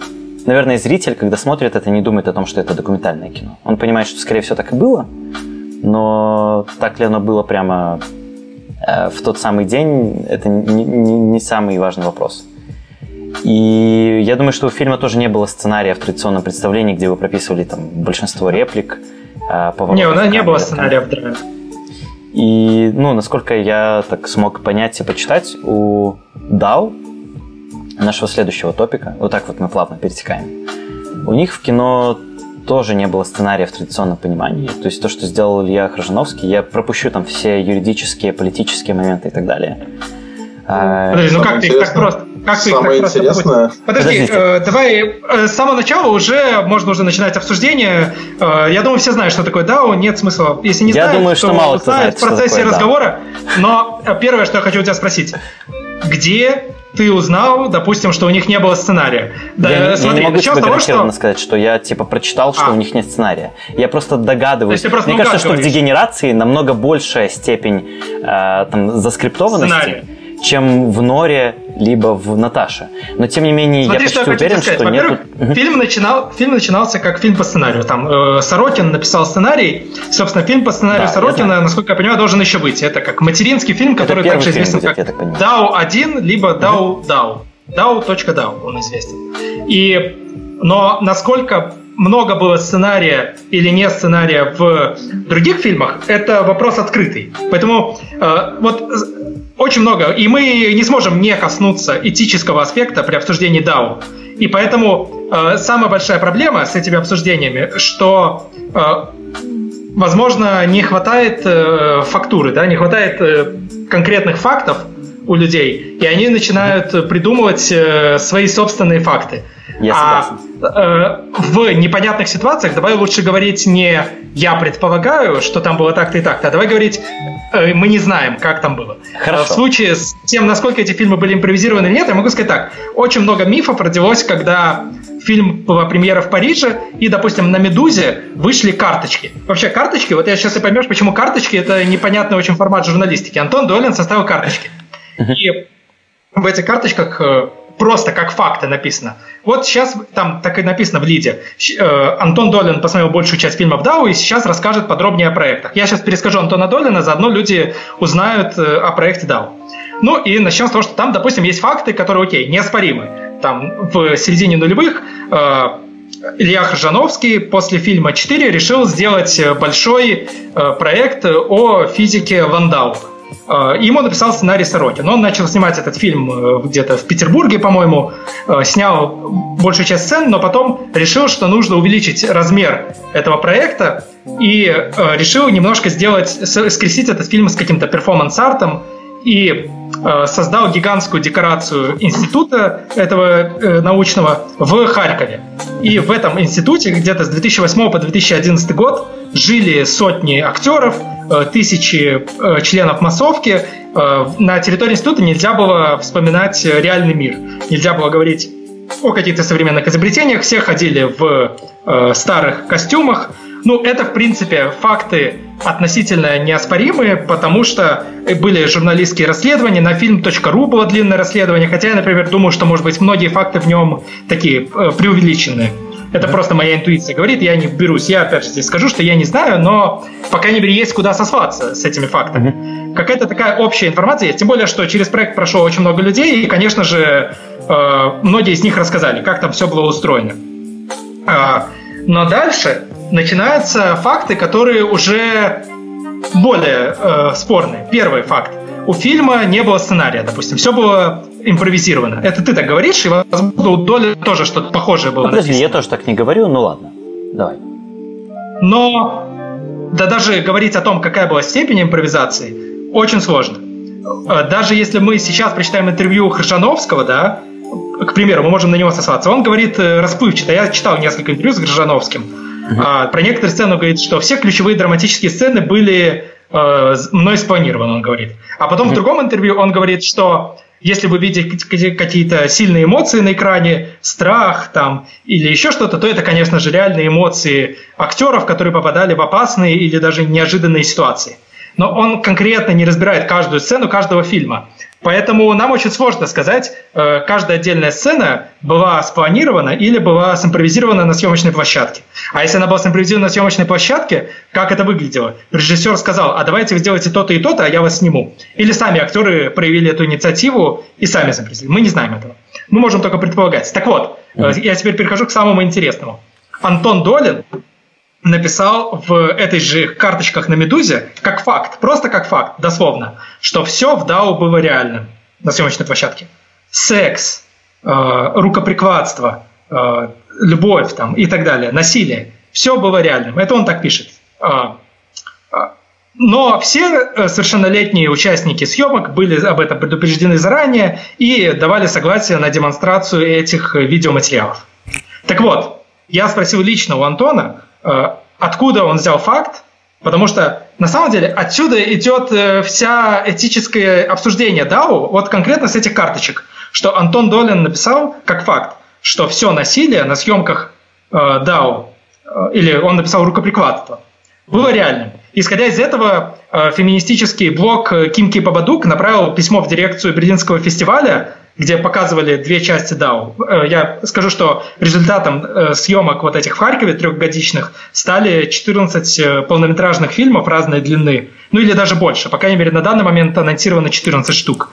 И они, два из них были пока ну, почти все они были в незаконченном виде показаны в виде инсталляции в Париже в прошлом январе 2019 года, а в феврале 2020 два из них были показаны на Берлинском кинофестивале. Так вот, когда они там были показаны, феминистический блог Кимки Бабадук, несколько журналисток из него направили письмо в адрес дирекции Берлинского фестиваля, насколько этично показывать фильмы, в которых есть сцены не симулированного и, э, по всей видимости, импровизированного на съемочной площадке насилия. В частности, там э, КГБшник, э, это спойлер фильма «Наташа», на 5 секунд закройте уши, если не хотите спойлер, насилует бутылкой буфетчицу. И так вот, вопрос. Откуда взялся факт, что ну, с точки зрения этих феминисток, которые поднимают этот вопрос. И, собственно, естественно, если э, есть такая вероятность, что э, участник съемок за правду, не сговариваясь заранее, это не было в сценарии, просто наугад во время съемок насилует по-настоящему, происходит пенетрация бутылкой вагины актрисы, это, конечно, заставляет ну, любого адекватного человека, э, как бы, это тревожная весть. Так вот, откуда взялся факт, что это было, во-первых, не голливудская магия, во-вторых, это не было спланировано заранее. Э, все ссылаются на Долина. У Долина написано, все рукоприкладство и секс были реальными. Я написал, э, я спросил у Долина именно это недавно, э, у Антона. Антон мне говорит, я спросил у него, на кого вы ссылаетесь, Антон, когда вы это говорите, да? Ну, я как бы по-дружески это спросил. На самом деле Антон – это как бы редактор, для которого я пишу тексты. И он говорит, что я просто вот посмотрел фильмы, у меня сложилось такое впечатление по фильмам. И понимаешь, в чем здесь проблема? Это как бы на самом деле эти карточки, это очень, я могу понять Антона, потому что карточки это действительно очень обобщенный формат. И то есть это в каком-то общем ключе, э, конечно, там было реальное э, насилие, в том, числе, в том смысле, что, например, если э, там кто-то с кем-то дерется, насколько я знаю, в фильме Саша Валера там дерутся, то это не был приглашен каскадер, чтобы да. там, знаешь, как, допустим, насилие в фильме «Бегущий по лезвию бритвы», где мы потом видим в прессе сообщение, что во время съемок сцены э, там э, Райан Гослинг случайно ударил Харрисона Форда и там чуть ли не сломал ему нос, и они как бы смеются над этим, потому что, конечно, когда такого рода снимают фильмы голливудские, нет даже физического контакта обычно между актерами. Обычно они так махают кулаками, что он просто мимо пролетает. Э, ну, это вот совсем нереальное насилие. Дальше есть вторая степень реальности насилия, где режиссер говорит, а давайте вы сейчас подеретесь ради фильма. Э, ну, может быть, вам будет больно, но нам нужно это для художественной задачи. Вы готовы на такое пойти ради искусства? И они говорят, да, конечно, мы готовы, и мы уважаем твой замысел, и мы сейчас подеремся. Это вторая степень реальности насилия, то есть с точки зрения физической. И третья э, степень реальности насилия, когда оно реально э, с той точки зрения, что оно происходит вне зависимости от воли режиссера, не является вообще постановкой. Просто актеры вдруг на площадке начали такой, о, ну мы давай это поснимаем и включим потом фильм. Так вот, какая из трех степеней реальности насилия происходит в сцене с бутылкой в Наташе, мы не можем утверждать. Вот в чем прикол. Потому что если мы верим Долину, но Долину нет, на мой взгляд, оснований верить, в том смысле, чтобы думать, как э, журналистки сайта Кимки Бабадук, они, конечно, молодцы, что подняли этот вопрос. Любой такой вопрос, который связан с охраной труда э, простого работягу, как мы с вами все, мы же все с вами не привилегированные такие люди, э, что мы прям начальники, я, по крайней мере, себя чувствую скорее простым работником, а не начальником, то я, конечно же, уважаю все вопросы, которые поднимаются в сфере охраны труда. Но оснований полагать, что здесь была самая реальная степень насилия, что прямо КГБшник это придумал э, на ходу и вставил бутылку в вагину актрисе, нет, оснований таких нет. Потому что Илья Хажановский говорит э, э, во всех интервью, что это было придумано сцена заранее, и никто из э, участников этой сцены не выдвинул никаких обвинений. И из других сцен тоже вдал. Конечно, можно сказать, что их там запугали, окей. А вторая степень насилия. Входит ли вообще физические... Э, кто-то скажет, что может быть неэтично даже просить э, женщину, чтобы ей вставили ради фильма, пускай даже это и спланированная сцена, вагину в, э, в вагину бутылку. Вообще-то, ну, кто-то, может быть, скажет, что это в принципе неэтично. Но даже то, что вагина входит или нет физически в... Точнее, бутылка входит или нет физически в вагину, это тоже под вопросом. Потому что может быть, это все голливудская магия. В другом интервью, в афише, конкретно интервью в афише, Крыжановский говорит, что вагина физически не входит в... Э, фу, бутылка физически не входит в вагину. Так вот, э, конечно, мы можем и не верить Илье Крыжановскому в данном случае. Э, конечно, в любых непонятных ситуациях мы можем просто сказать, что у нас нет такой информации, но вот я вкратце высказал, потому что мне сразу же не понравилось. Ты начал обсуждение фильма с того, что начал говорить как неоспоримый факт, или, ну, может быть, э, неправильно Хорошо. сказать неоспоримый, но просто как факт, что, мне кажется, там не было сценария. А я вот тебе говорю, что сценарий там был, и мы даже не знаем... Нет, ну, я, я абсолютно уверен, что сценарий был. Э, сценарий – это не обязательно документ, в котором будет прописан каждый шаг и взгляд, э, и там монтажная склейка. Поэтому я об этом тоже хотел отдельно поговорить, что для меня «Дегенерация» – это довольно заскриптованный фильм, особенно если сравнивать его с Наташей или с Норой. Например, в «Наташе» сцена, там многочисленные сцены э, каких-то драк и разборок двух буфетчиц, ну, я почти... Мое личное мнение, да, что сценария там достаточно мало, потому что это выглядит очень потешно, да, и первая какая-то часть Наташи, она вообще смотрится как довольно веселый фильм э, из-за какой-то такой общей бестолковости. В Норе то же самое общение с матерью, оно... Да, давайте тут про одну просто важную вещь скажем, про которую я хотел вот изначально сказать в рамках сценария. Почему... Вот что в рамках DAO важное происходит? Это то, что немножко, хотя бы частично, но размываются границы между актером и человеком. Или там человеком, который...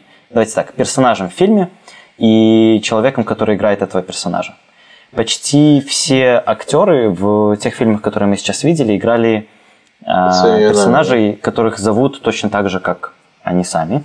Э, нет оснований как-то, ну, я не знаю, э, мы не можем быть уверены, там, играют они сами себя или нет, но тем не менее... Э, ну, Радмила, Радмила Щеголева, она играет Реальная мать. Нору, да. Нет, нет, Радмила а, ну, это она не Нора. Это единственное исключение. Да. И Но... это Теодор э, Курентис, я, может быть, неправильно произношу, он э, э, играет Но... Дау. Я, насколько знаю из своего опыта э, Макси, знания Максима Мартинкевича, он, не игра, он играет себя на все сто процентов. Марцинкевич, мне кажется, Но реально играет же, себя. Но опять же, он это... же Подожди, ну что он играет э, себя в каком смысле? Он же там играет какого-то подопытного а, э, он комсомольца, подопытного? Э, а не... Ну, то есть... Нет, ну, смотри, это есть... уже какой-то вымысел. Ну, может быть, говоря, там, когда он начинает говорить про расовую теорию, это действительно, может быть, он от себя абс- говорит. Абсолютно все, что он там говорил, я читал в его книгах. То есть очень много было чуть ли не дословно. Ты читал что... книги Тесака? Я читал. Тысячи, блин, вот этот чувак, да. Конечно, да.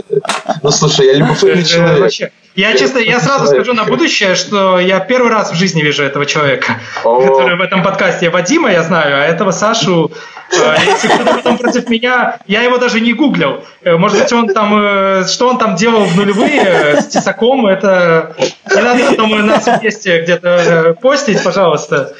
То, что я тут узнаю может быть, действительно, я опрометчиво пришел на этот подкаст. А, ну просто это, как минимум, это ну, важная личность в плане культуры 2000-х, как ни крути, это общественный деятель, и в свое время он очень много шороху навел, и типа для того, чтобы ну, понять, как бы, что называется, преступника, нужно понимать, что у него творится в голове. И эти две книги, они были довольно интересны. То есть, э, как ни крути, какие бы у него не были бы странные и в основном хреновые довольно-таки мысли, у него очень интересный язык, ну, на мой лично, э, типа, на мое ощущение, у него очень интересный вокабуляр.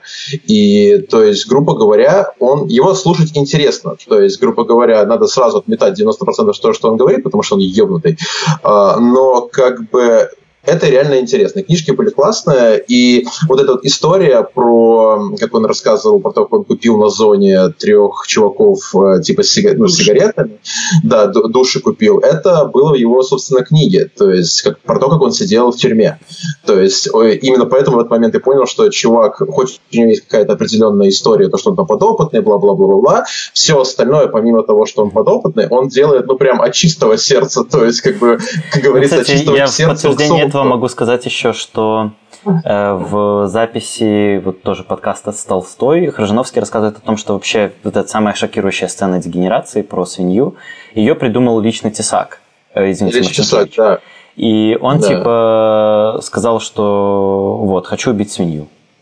Э, прямо в той комнате, где все живут. Я, ну я и что вы даже, думаете про эту сцену? Я могу даже Это сказать, этично что... или нет убивать свинью ради фильма? Начнем с того, что краткий такой экскурс. Я писал статью, ведь в искусстве кино про э, историю таких вот этических споров вокруг кинематографа. Ну, самый такой известный случай, что якобы э, Тарковский поджег корову, но это скорее как легенда, нет четких фактов, поэтому это мы оставим э, в покое. Но есть э, более известный случай, не более известный, а более новый случай. Ларс фон Триер во время съемок фильма «Мандервей» он убил ослика. И mm-hmm. из-за этого фильм покинул актер Джон Сирайли, он отказался сниматься. То есть, в принципе, а уже интересно, что в следующем фильме «Дом, который построил Джек», э, там уже насилие над животными была компьютерная да. анимация. То есть уже какой-то урок был усвоен, как-то во времени э, переменилось. Но э, начнем с того, что Дау был снят скорее ближе по времени к Мандервею, чем к «Дом, который построил Джек». И то есть тогда даже Трир подобное делал. По эпохе ты имеешь в виду или почему? Ну да, да, да, по времени, в нулевые. Угу. Ну да, он был снят с 2008 по 2011 год. Угу. Ну, поэтому что вы думаете про сцену со свиньей? Можно ли такое делать или нет? Саш, что думаешь? Ну, я хотя бы хотел, хотел сказать, я знаю, почему он, так сказать, придумал эту э, сцену, потому что в свое время Э, когда у него был свой, так сказать, продюсерский центр формат 18, где он снимал разнообразные видео на очень, ну, короче, на национал-статистические темы, э, у него была уже такая история про свинью, только он ее, типа, не, не убивал, там была просто голова свиньи, получается, она варилась типа в супе, ну, в сторону которой было сделано большое количество, так сказать, отсылок, ну, так сказать, к э, ребятам не нашей расы. То есть, что, ну, грубо говоря, что происходит там, только там происходит э, все это типа наживую, там, где он уже разрисовывает эту свинью. То, что у него... То есть, грубо говоря, вот это, я думаю, эта история, она почему так появилась? Потому что у него очень долгое время э, проскакивала вот эта штука со свиньями, и сравнение ее с, получается, ну, как он говорил, там, с евреями, с, получается, с кавказской национальностями, тогда у него было постоянно вот это вот э, параллель. И вот это какое-то было прям ультимативное заявление, то, что почему это так и произошло. Так можно а, или по нельзя? поводу так, так подожди, да, ты говоришь, я, это, я нет, говорю. ты говоришь про то, как это родилось. А, а смотри, о чем я хочу сказать. Да, да потому подожди, что у меня есть можно своя точка делаю... зрения, и ты меня уже перебил раз четыре. Я даже не закончил свою точку зрения уже раз пять. И, именно поэтому я бы сейчас говорил совершенно другое, если мне дали договорить в прошлый раз.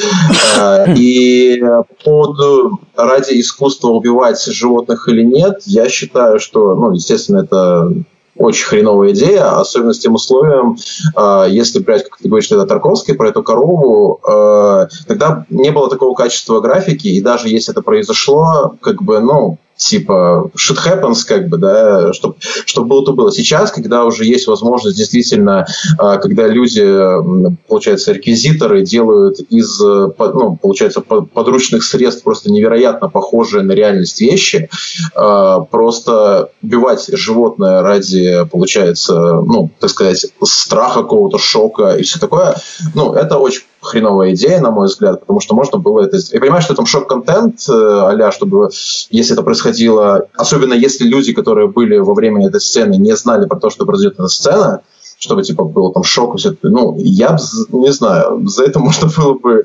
Ну, блин, это просто был ужасно шокирующий момент. Э, как бы просто, опять же, я, когда был маленький, когда мне было лет пять, я увидел такую, э, эту сцену, так сказать, случайно, вышел из дома, мой дедушка убивал свинью, так сказать. И у меня прям флешбеки, триггеры такие, и я такой прям, вот этот, этот свин, свиньи крик, и, ну, короче, фу. Вот, короче, я считаю, что нет, это хреновая идея, и и типа вот, я закончил, поэтому Хорошо. что вы, а... думаете?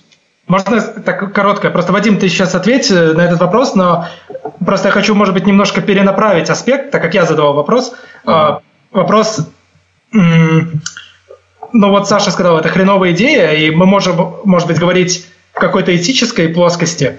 Но э, параллельный вопрос, который хочется здесь задать. Можно ли здесь вообще отделить этику кинопроизводства от э, наших вкусовых э, предпочтений или нашего чувства вкуса во время просмотра этого фильма?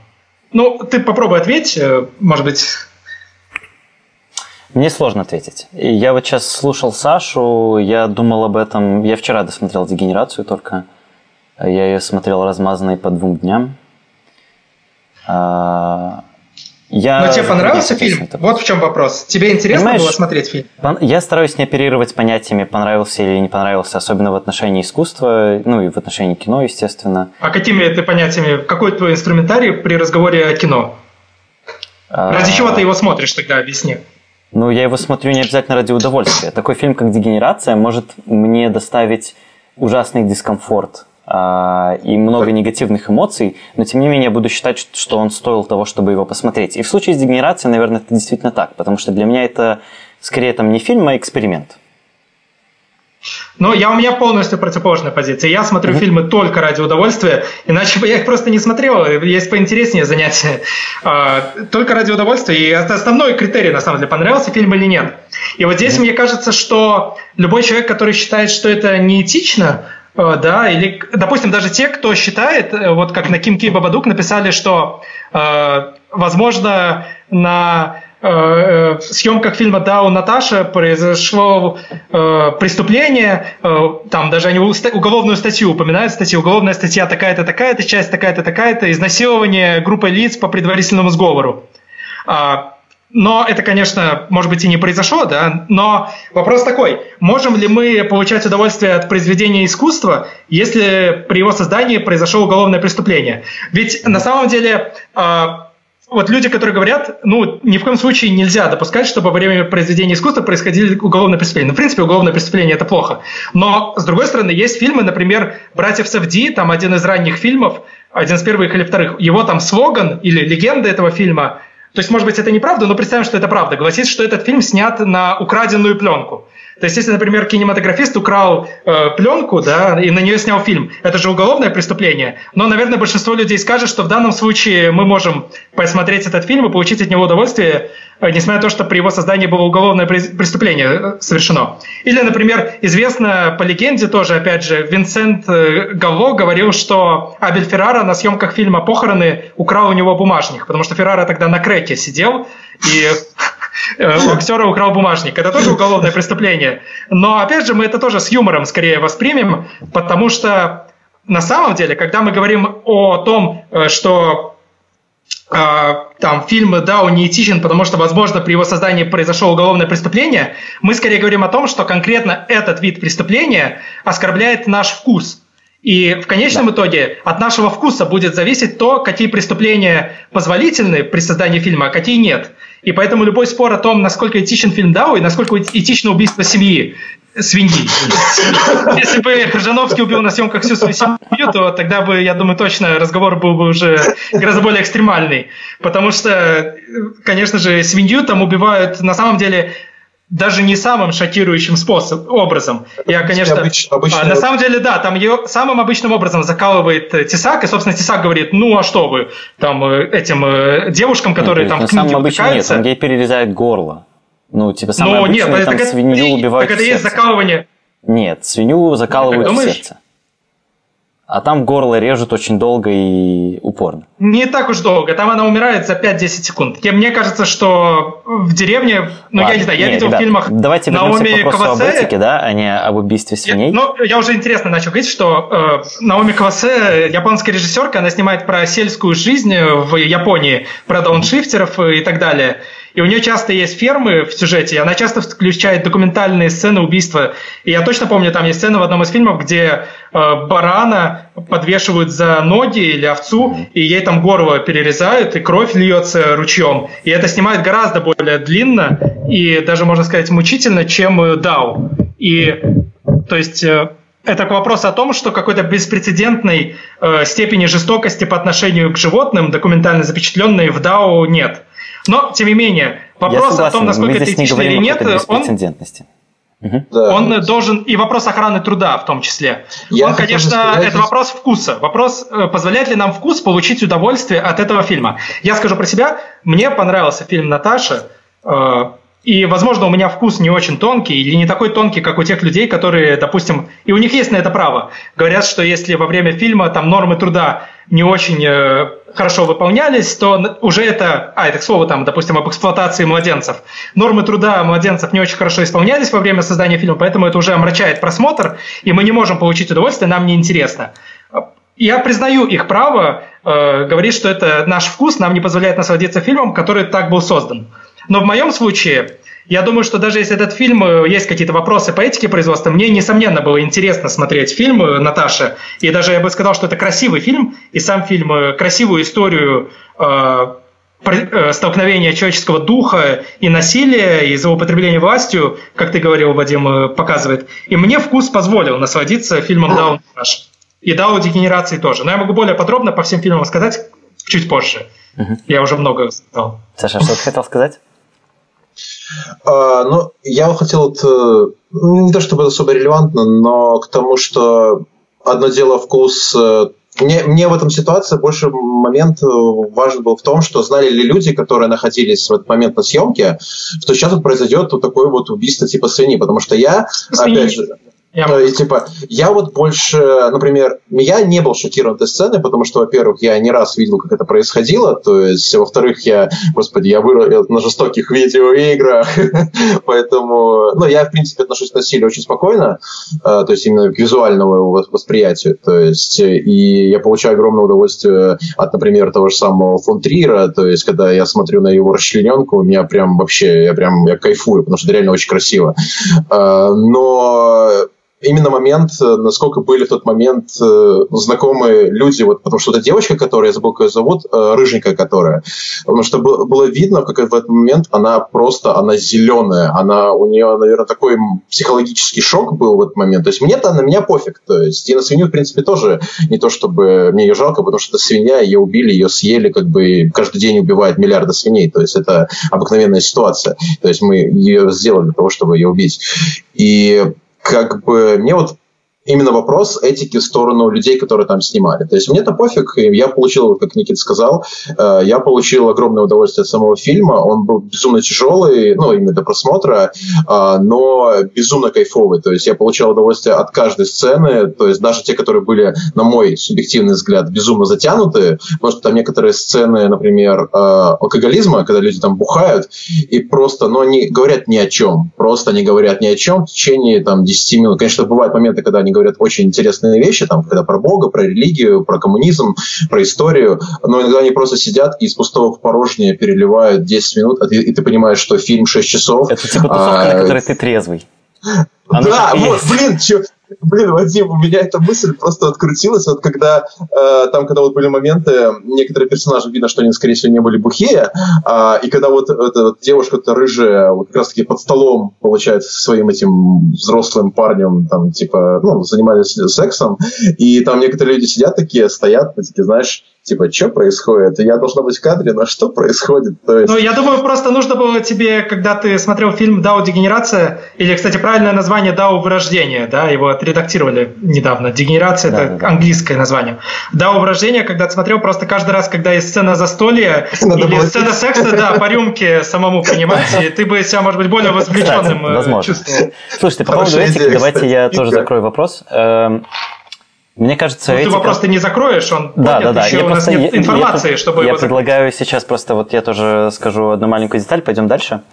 Мне кажется, этика может убивать искусство, и на определенных этапах развития общества мы видели, что этика как раз-таки являлась препятствием для каких-то новых шагов в искусстве, и искусство как раз-таки преодолевало эти нормы, преодолевало эти ограничения, чтобы развиваться дальше. Э, это никак не ну. оправдывает того, чтобы э, убивать ну, вообще совершать какие-либо неприятные вещи на экране. Тем не менее, если задавать вопрос о том, можно ли так делать, я считаю, что да. И в наше время люди будут голосовать рублем. Да? Э, как бы если э, победит то лобби, которое продвигает недопустимость таких мер на экране, недопустимость таких реалистичных сцен, неприятных общественности э, на экране, то значит общество еще не готово, этот фильм провалится там в прокате и так далее. Э, если произойдет иначе, то, возможно, произойдет какое-то изменение в общественном сознании. Э, не обязательно... Слушай, ну быть... голосовать... Угу. Я говорю, извини, опять перебил, но э, просто голосовать рублем – это же очень слабый аргумент. Например, была такая серия DVD-изданий в нулевые годы тоже в Америке, называется «Bum Fights», то есть бомжевые драки – и это очень популярно было. Люди заказывали по почте, и там э, чувак заставлял, давал деньги бомжам американским, да. чтобы они друг другом дрались. Или били э, на, прямо на лбу. Эксперимент на ютубе. Да, да, прямо били на лбу татуировки вот с логотипом этого DVD Bomb Fights. И так далее. Всякие вот такие приколы. И в конце концов этого чувака там суд против него был, и ему дали там условный срок за это дело. То есть э, люди покупали эти DVD, но тем не менее э, все равно, то есть ты думаешь, что даже в таких случаях важно просто, как люди рублем проголосовали, или некоторые вещи все же нужно ограничивать. В том числе, вот, например, ютубовское шоу Тисака, где он там гоняется за э, педофилами или позже просто за геями. Давайте я просто... Ну, это сложный вопрос, да, я не могу однозначно ответить. Этика искусства большую часть своей истории находится в каких-то ну, контрах очень часто возникают конфликты между этикой и искусством. В придачу ко всему, этика – это еще и очень э, локальное понятие. У каждого общества, у каждой национальности, у каждого государства будет свои понятия об этике. Э, в рамках... У каждого человека даже. И у каждого человека, естественно. Но просто для каких-то стран вообще изображение э, женщин на экране там, обнаженными было бы уже недопустимым преступлением. Здесь мы уже это особо не обсуждаем в DAO, хотя в DAO там типа обнаженки и секса очень много. И он там просто есть, потому что это просто секс и ничего большего. То есть это не какая-то, не знаю, это не, не художественное средство для того, чтобы что-то передать. Я вот у меня тоже была эта мысль, извини, что я буквально одну ставлю. Не, я закончу. Я по поводу... А, извини. А, тогда, тогда не извини. А, по поводу именно изображения секса, вот ну, этого в DAO, ой, как бы рождения, э, в том, что я, возможно, это чисто моя какая-то мысль такая довольно странная. То есть я очень относительно негативно отношусь э, к сексу в кино, именно к такому эксплисит, если оно не несет за собой какую-то ну, художественную ценность. Например, как в фильме «Ревность», э, то есть там секс должен быть именно такой, какой он был. То есть такой, э, ну, получается, открытый, получается, потому что это было действительно язык для того, чтобы понять в этот момент состояние героя. А вот, например, вот э, когда секс показывает тупо ради того, что, ну, чтобы показать, не знаю, там, члены, груди и все такое, я никогда, ну, я никогда не, не понимаю, с чем это делается. Э, вот, например, вот когда я смотрел «Дегенерацию», ой, блядь, «Дегенерацию», э, э, получается, я в свои, там, 14 лет, э, когда, ну, узнал, например, про этого самого Тесака, я никогда не думал, что в 29 лет я увижу его член. Вот честно, потому что для меня это было шокирующим моментом, потому что я такой, типа, ребят, ну, потому что там, знаешь, эти сцены там по две, по три минуты, они затянуты, они не имеют... Ну, типа, ты сидишь, ну, окей, ну, жопа, ну, типа, ну, в чем прикол? То есть, э, это ну, можно знаете, сделать вот это красивее, приятнее. Мне кажется, что... Да, и, в принципе, что фильм, э, я уже начал говорить про то, что ну, размываются где-то границы между актером и персонажем, которого он играет. Мне кажется, что сцены секса в этом фильме тоже в каком-то, роль, э, в каком-то роде размывают границы между сценами секса в кино и реальным сексом, либо порнографией, вот этим там какой-то треугольник. Потому что здесь, я не знаю, э, эмоции, которые у меня есть от, э, которые у меня были во время просмотра этого фильма и во время вот там именно тех сцен секса, которые были самые какие-то откровенные, но они не сравнятся ни с какими другими сценами, которые я видел. Там в рамках каких-то в рамках порнографии, либо в рамках э, кино, там, где оно постановочное и так далее. То есть здесь ты, правда, я не могу сказать, что оно прям требуется для развития сюжета, но мы весь фильм наблюдаем за тем, как люди живут, и вот это неотъемлемая их часть жизни. Плюс Хржановский сам Слушайте, говорил в одном интервью о том, что для него сцены секса одни из самых важных, потому что во время сцен секса человек чувствует себя, там, по его мнению, больше всего человеком, потому что он что-то испытывает и он существует. На самом деле, я могу сказать, что я думаю, что сцены секса действительно очень важные здесь и ключевые, потому что вообще сам замысел фильма про Ландау родился не из какой-то там, знаешь, официальной биографии Ландау, а после того, как Илья Гржановский прочитал биогра... автобиографию да, дневники его жены, где в том числе рассказывается про их открытый брак и их сексуальные эксперименты. И это было интерес именно в том, чтобы задать э, сексуальное измерение жизни в Советском Союзе. И фильм «Дау Наташа» тем интересен, что там э, проводится вот эта линия сексуальная, она параллельно взаимодействует с линией насилия в Советском Союзе. И поэтому и тема сексуального насилия так важна, что вот это мне кажется, в этом фильме все машина тоталитарная. видели, они все про власть и все про доминирование. Да-да-да.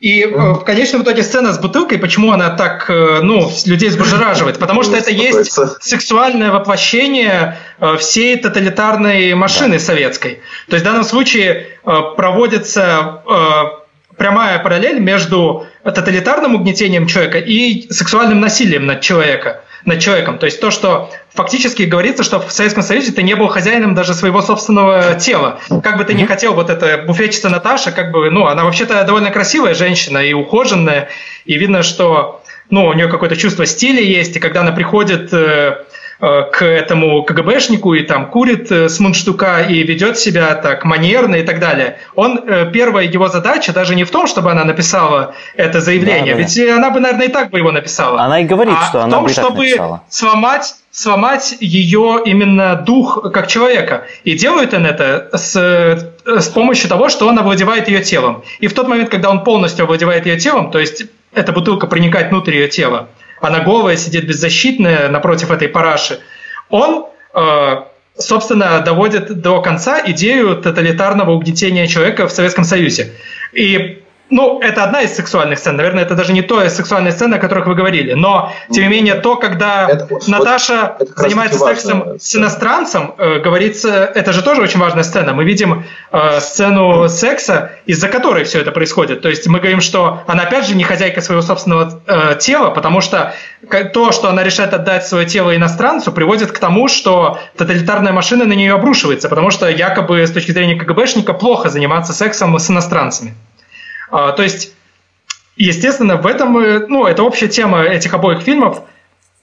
Телесность очень важна здесь. И то, как жизнь в Советском Союзе, какое она имеет именно сексуальное измерение, да, пускай даже в некоторых случаях мы видим просто обычный секс, это важная тема, мне кажется, для Ильи Жановского была в проекте да, во всем в целом. Вот давайте про это тоже, может быть, немного поговорим, потому что фильм, в общем-то, ну, в Берлине обернулся большим успехом. В Берлине показывали как раз-таки Наташу и The Generation. И... Ну, как ты меряешь большой успех? Он ну... же не главный приз выиграл, выиграл приз за операторскую работу, скажем так. Подожди. Рецензии, в принципе, хорошие были. Э, но... Наташа получил приз не за операторскую, как я не помню, как. За операторскую работу. Юрген, э, Юрген Юргес получил за операторскую работу, я тебе а это ну, там, вырождение получил за она во вне конкурсе была. В рождении да, она но он все равно получил там типа приз за какой-то выдающийся что-то там. Ладно, давайте не суть. Ну, как бы рейтинги у него высокие, если мы зайдем, э, хотя они противоречивы. Ладно, давайте немножко я объясню, к чему. Ну, в целом неплохо прошел, я бы не сказал, что там супер фурор. Ну, я, я тоже не говорю, что он супер фурор, но это не тот, не тот уровень фильма, который может произвести супер фурор. Э, фильм успешен. Ты согласишься с такой формулировкой? Ну, да, конечно. И мне интересно то, что он успешен среди иностранных критиков, не из пост СССР, потому что мне кажется, что фильм намного сложнее понять, когда ты не понимаешь э, эстетики и культуры СССР. Мы вот я сейчас расскажу, что я имею в виду. Мы видим КГБшников, мы сразу понимаем, к чему идет дело.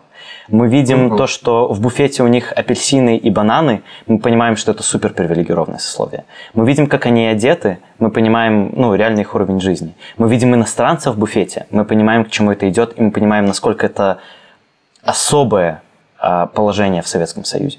И вот это все, мне кажется, ну, я вот уже говорил, что для меня этот фильм – это в первую очередь эксперимент и история злоупотребления властью. И не только политической, но и межличностной, социальной. И фильм про такую, наверное, где-то социальную справедливость.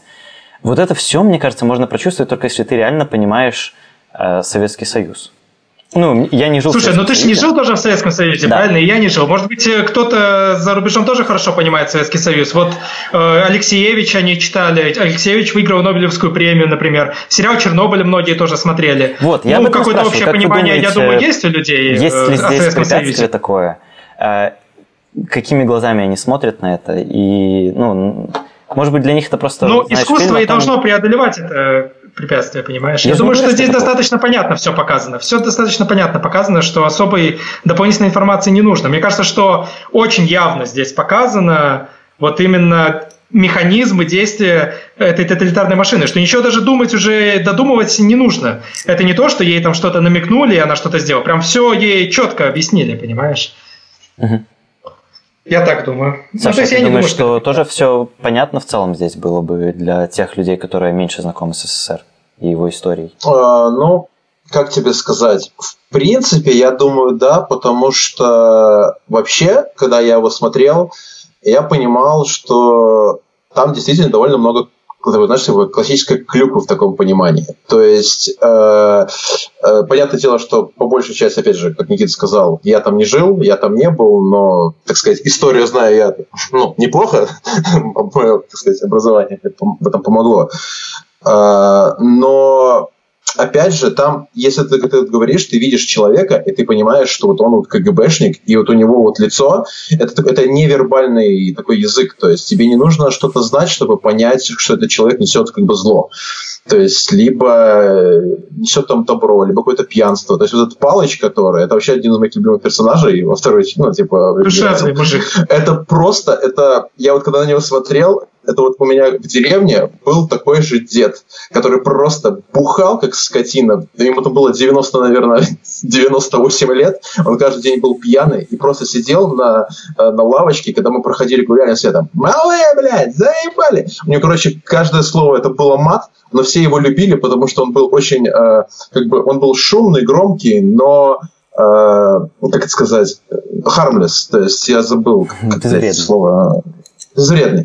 Короче, он был абсолютно, да, безвредный, безобидный абсолютно чувак. И здесь не нужно понимать как бы историю, либо мир, чтобы понять этого человека, кто он такой есть. Хотя он там занимает высокую должность, он просто такой раздолбай, бухает со своими чуваками, получается, там, э, короче, и все типа клево. И как бы я думаю, что человек даже, который... Именно вот в этом вся, вся крутость, мне кажется, задумки, что человек, который даже не знаком с историей СССР, не понимает, что куда как, просто по персонажам, э, по их внешнему виду, по их выражению лица можно понять, э, типа, кто они, что они. И мне что очень понравилось, я не знаю, может, я уже у меня синдром поиск глубинного смысла, э, но мне вот кажется, что очень круто подобрали каст в плане вот этого второго директора, ну, который лысый... Крыжак, Крыжна, как, как, как, да, Ажипа.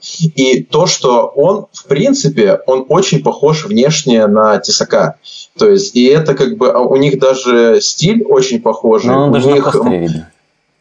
Э, да, да. Ну, короче, и, и ты вот просто вот видишь, тебе не нужно понимать, э, типа, что происходило в этот момент, чтобы понять, что вот этот, этот молодой чувак, э, он явно найдет, так сказать, общий язык с этим чуваком, с которым никто не может найти общий язык, и в итоге это выльется в что? Это выльется в насилие, потому что этот человек будет видеть э, в этом молодом, а молодой будет видеть в этом большом, ну, взрослом, э, он будет видеть, э, ну, грубо говоря, себя, потому что этот говорит, что мне приходилось там убивать людей за, типа, там, за родину, сказала, и поэтому у него даже не было, у Тесака, у него даже не было, ну, мысли о том, что как это, что это, хотя у нее там было там две или там три эти женщины, с которыми у нее были там какие-то, ну, я понимаю, что у нее там были чисто физические отношения, да, но у него не было даже какой-то мысли, даже ничего даже не дернулось, и потому что вот такой вот типа двойственность. Так вот, короче, если сделать саммари, я считаю, что показано очень круто, и э, мне кажется, не нужно обладать каким-то супер э, глубоким,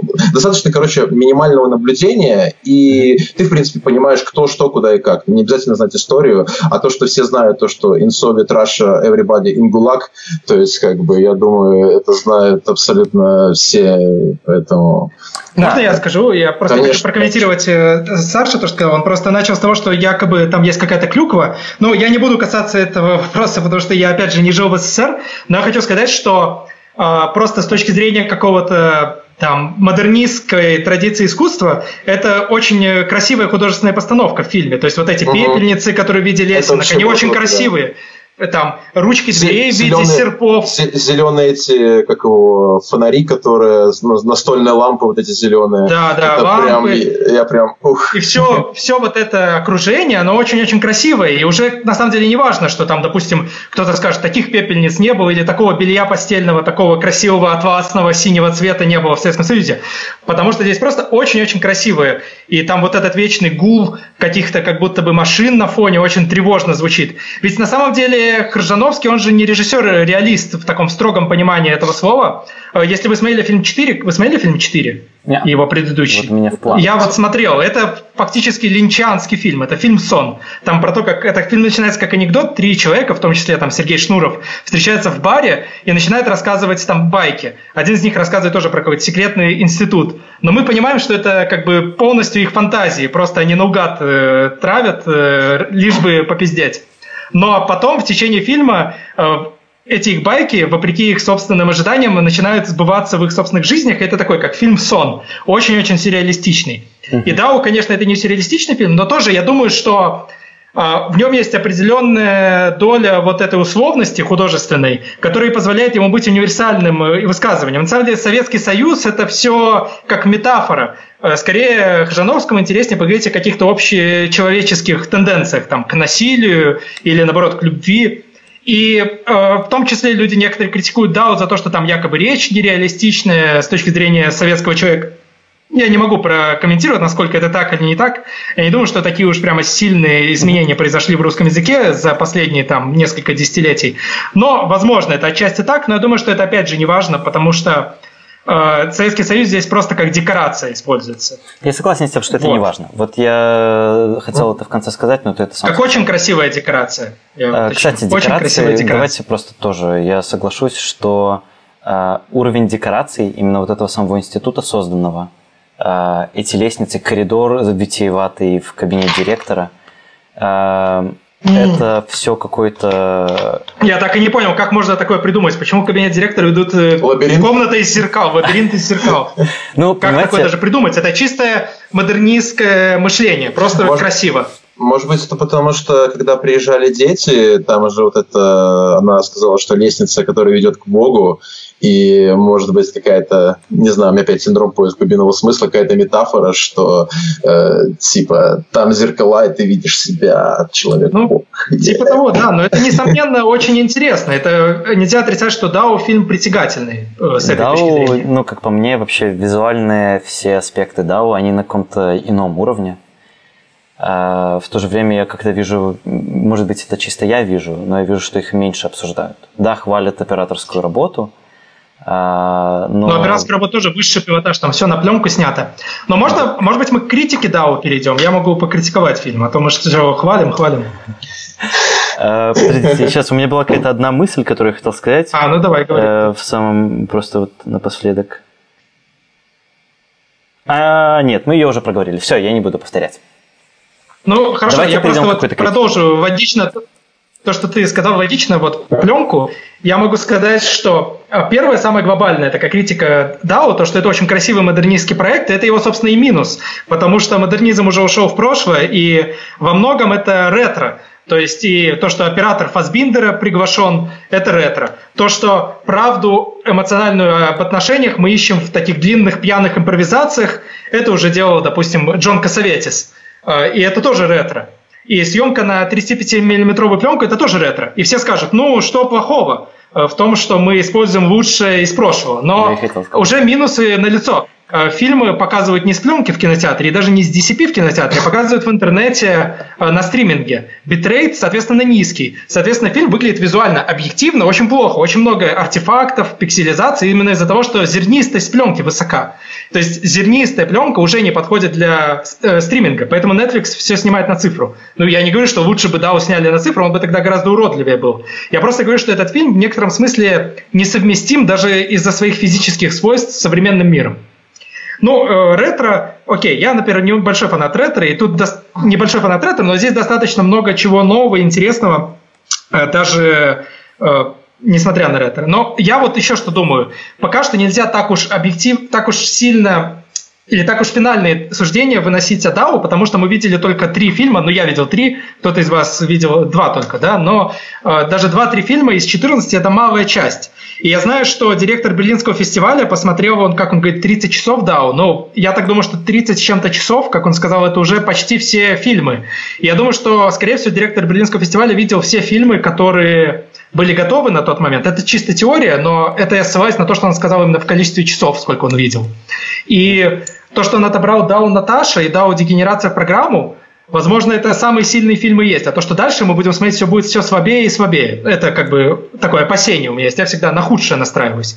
Из того, что я видел, мне кажется, что Дау очень сильный фильм, который вот именно очень лаконично и на самом деле уже просто все говорит на тему вот этой тоталитарной машины. «Дау дегенерация» интересный фильм, что это как кинороман. Там много персонажей, и сначала может быть непонятно, к чему это все. Мы видим этих э, во время оттепели, там уже на, не, на 15 лет позже происходит действие, оттепель, мы видим этих стиляк, э, физиков, потом видим, как на них обрушивается в некотором смысле то есть происходит такой как переворот в институте, меняется власть, этот КГБшник приходит к власти, начинает э, издеваться над студенты этими... внезапно абсолютно исчезают, и нам просто о них ни вот, А это уже минус. Честно говоря, здесь мне кажется, что драматургия была не идеальная далеко э, дегенерация. А мне кажется, Я, например, что это художественное средство, мне... что они исчезли, ну как бы в Советском Союзе так и происходило. Их просто... Но, типа, по-моему, я где-то читал, что там это именно на съемках вот эти студенты, которые приехали, им почему-то нужно было уехать. Но это, допустим, mm-hmm. это не так уж важно в данном случае. Но мне кажется, что я бы скорее посмотрел, если бы финальный третий, я думал, что все к этому идет. Что вот эти подопытные э, спортсмены, комсомольцы, которых играют Тесак и его неонацисты, столкнулись бы с этими стилягами, э, которые да. покуривают травку. Но они так и не столкнулись, они так и не встретились. И вот эта провокация со свиньей была обрушена на каких-то там женщин, которые остались в этом институте. И как будто бы основной конфликт фильма не наступил. И мне кажется, что в этом фильме уже начинает прослеживаться вот эта слабость метода, когда много импровизаций, что э, немножко неестественно это выглядит, что вот этот тесак приходит в это общежитие, начинает толкать свои тирады, что это как-то немножко ненатурально выглядит. В целом это, конечно, интересный тоже фильм э, «Вырождение», я правильно назову, да, «Вырождение», но уже он мне не кажется таким уж лаконичным и четким. Скорее видно вот эти швы э, эксперимента, который не был полностью под контролем который там, может быть, из-за каких-то обстоятельств этим стягом пришлось уехать. Пришлось придумывать э, какое-то другое разрешение конфликта. А, и то есть это много таких деталей интересных, и там, ну, очень много отдельных интересных сцен. Одна из моих любимых это когда Павыча, собственно, увольняют этот ошибку. Павыч меня жутко бесил. То, что вот мы то, что мы знаем из жизни нашей в постсоветском обществе, что самые злобные люди, там эти представители первого отдела и отдела идеологии, они иногда могут быть самыми такими из, на дурачка играть, из тебя такого простачка да. играть. И вот Ашипа это, собственно, такого играет. Добродушного детка, который вот тебе, Павлович, удочка, там э, будешь на пенсии рыбачить, он ему говорит, когда его выгоняет из института. О, То есть это, конечно... Самый, у меня самый большой вопрос, знаешь, какой был, когда я закончил смотреть фильм? А, вот если всех нужно было убить, жив ли Палыч? Или Палыч в Крыму ловит рыбу? Палыч в Крыму рыбу Это самый важный вопрос. Палыч еще это ветеранский чувак, я просто, мне было очень тяжело справляться. Я, кстати, согласен в плане критики. А, сори, у тебя еще Можно я последнее скажу про Нора да. Мама? Что вот в Нора Мама, мне кажется, фильм еще слабее, хотя мне все три фильма понравились, но вот я оценил Наташу на 8, скажем так, э, Вырождение на 7, а Нора Мама на 6. Это почему я высказал в том числе опасения, что, может, следующие фильмы будут еще слабее, потому что их, например, отборщики Берлинале к себе не взяли. Но, как минимум, там один фильм или два «Империя» и «Регенерация», по-моему, не были готовы на тот момент. Это известно точно. И материнский фильм тоже не был готов. Но остальные фильмы посмотрим, посмотрим. Но «Нора Мама», мне кажется, там наиболее сильно видны слабости вот этого тоже импровизационного метода. Там фактически разговоры Норы и мамы очень такой имеют налет реалити-шоу, это вот чем-то похоже на Mumblecore тоже фильмы. Очень похож фильм по структуре своей на, например, э, Marriage Material Джо Свонберга, потому что это один длинный диалог э, о жизни. Но вот где у Джо Свонберга очень конкретно была показана мысль о том, что язык может стать, собственно, преградой к обсуждению, в данном случае, планов о браке. Потому что мы видим, что герои даже не могут сформулировать то, что они хотят. То в Нора Мама они могут, они постоянно формулируют вот эти претензии мелодраматические друг к другу по много раз. И фактически это получается разговор ни о чем. Он не лаконичен, а наоборот, это вот такой очень длинный, пустопорожний разговор из какого-то реалити-шоу. Ну, э, все равно фильм интересный, и есть в нем какое-то эмоциональное зерно, но вот мне он показался именно с формальной точки зрения наиболее несовершенным по своей структуре. Что может быть монтаж... Вот э, в «Вырождении», да, у Наташи мне показался монтаж очень хорошим, очень отточенным, и там работа Поэтому со звуком настолько, насколько позволяла техника, была тоже хорошая. Вот уже в э, Нора Мама, мне кажется, что просто взят черновой звук, и там, ну, в Дау Наташа слышно, что многие реплики перезаписаны в студии. Мне, как профессионалу. Э, в Наташе и в Маме есть несколько моментов, когда э, монтаж немножко не обрезает, мне кажется, лишнего, и как будто бы заметны даже взгляды в камеру актеров. То есть вообще в целом... Наташа, мне не кажется, вообще лишние моменты есть. Мне кажется, Наташа идеально смонтирована. Вот мне такое возникло впечатление, когда я вот смотрел. У меня, наверное, Наташа... Мне мать Нора мама или Нора мать, я не помню, как он правильно называется. Ну, там Наверное... обычно, по-моему, русские названия чередуются официально, но английское Мазер. Да, Мазер. В общем, он меня зацепил в каком-то смысле больше... Я не знаю, я не могу их сравнить между собой. Они для меня немножко разные вообще принесли смысл. Э, мы, кстати, вот про Нору почти не говорили. Она вообще, мне кажется, будет достаточно важным и интересным персонажем, когда мы увидим все остальное. Есть уже информация о том, что есть фильм «Нора сын», и там будут их любовные отношения с Денисом, ее сыном, и вроде бы на самом деле ну, это... у них был роман, прямо когда они снимались. Ну да, вроде бы. Там же играет Дениса этот Николай Баранов, да? Да, да, да. знаменитый интернет-звезда, Это сегодня которого... Саша писал и спрашивал, типа, я правильно вижу, что... Да, это он. Но у него, возможно, есть какой-то, мне кажется, синдром Аспергера в определенной доле. Но это я так, это не судите меня строго за диванную диагностику. Но из того, что ну, я знаю о синдроме Аспергера, мне кажется, в определенной степени у него он присутствует. В общем, наверное, моя критика свелась бы к тому, что э, да, в некоторых моментах импровизации проседают по динамике, для меня, вот ты говоришь, что Наташа для тебя там отличный фильм. Мне кажется, что в Наташе некоторые сцены все-таки уже были слишком перебором. А для... Ну, я это не почувствовал. Вот. Э, я думаю, что почему... Я тоже не совсем это прочувствовал, когда смотрел, наверное, сейчас, мне кажется, я так думаю. Потому что Наташа, по сути, была для меня экспозицией всего мира Дау. И это очень хорошее, мне кажется, решение начать с Наташи. Потому что вот если кто-то еще не смотрел Дау, начинайте смотреть с Наташи. Наташа нам наиболее а, как-то умно рассказывает о мире DAO, об институте, о том, кто там есть и по каким законам они живут, в то же время не выдавая слишком много информации. Дегенерация, мне кажется, больше, извините, вырождение выкидывает на тебя инфы. Ну, вообще, дегенер... дегенерация немножко о другом. Тебе нужно уже понимать законы этого мира, чтобы начинать смотреть этот фильм. Нора Мать вообще, в принципе, фильм немного про другое. Он про вообще трагедии отдельных людей и про я не знаю. Я, я в матери Норы, именно в матери Норы, вижу очень много знакомых черт, которые меня глубоко цепляют. И да, да, это я... действительно. Так я даже думаю, что здесь как раз был полностью реальный разговор. Скорее, это же да, ее реальная потому что мама. Они реальная мать и дочь. Это вот это удивительный пример, э, мне кажется, кино, потому что этот разговор, он бессмысленный. Он реально, он какой-то, ну, местами просто бред. Но вот ну, там общими бреде... фразами они говорят. Да, да, да. И в этом, в этом бреде, бреде бессмысленности, в этом как-то и сила этого разговора, потому что он эмоционально на меня воздействовал очень сильно. Но вот, mm-hmm. наверное, вся моя критика может свестись именно к тому, что то, что является его преимуществами, вот эти вот импровизации, мне кажется, в, оч- в определенных моментах импровизации достаточно очевидны. Мы не обладаем достаточным количеством информации, чтобы там со стопроцентной уверенностью утверждать, что это импровизация. Но вот там, где мне кажется, что это импровизация, э, в определенный момент мне казалось, что а, а, динамика проседала. Саш, ну, ну с помощью импровизации легко...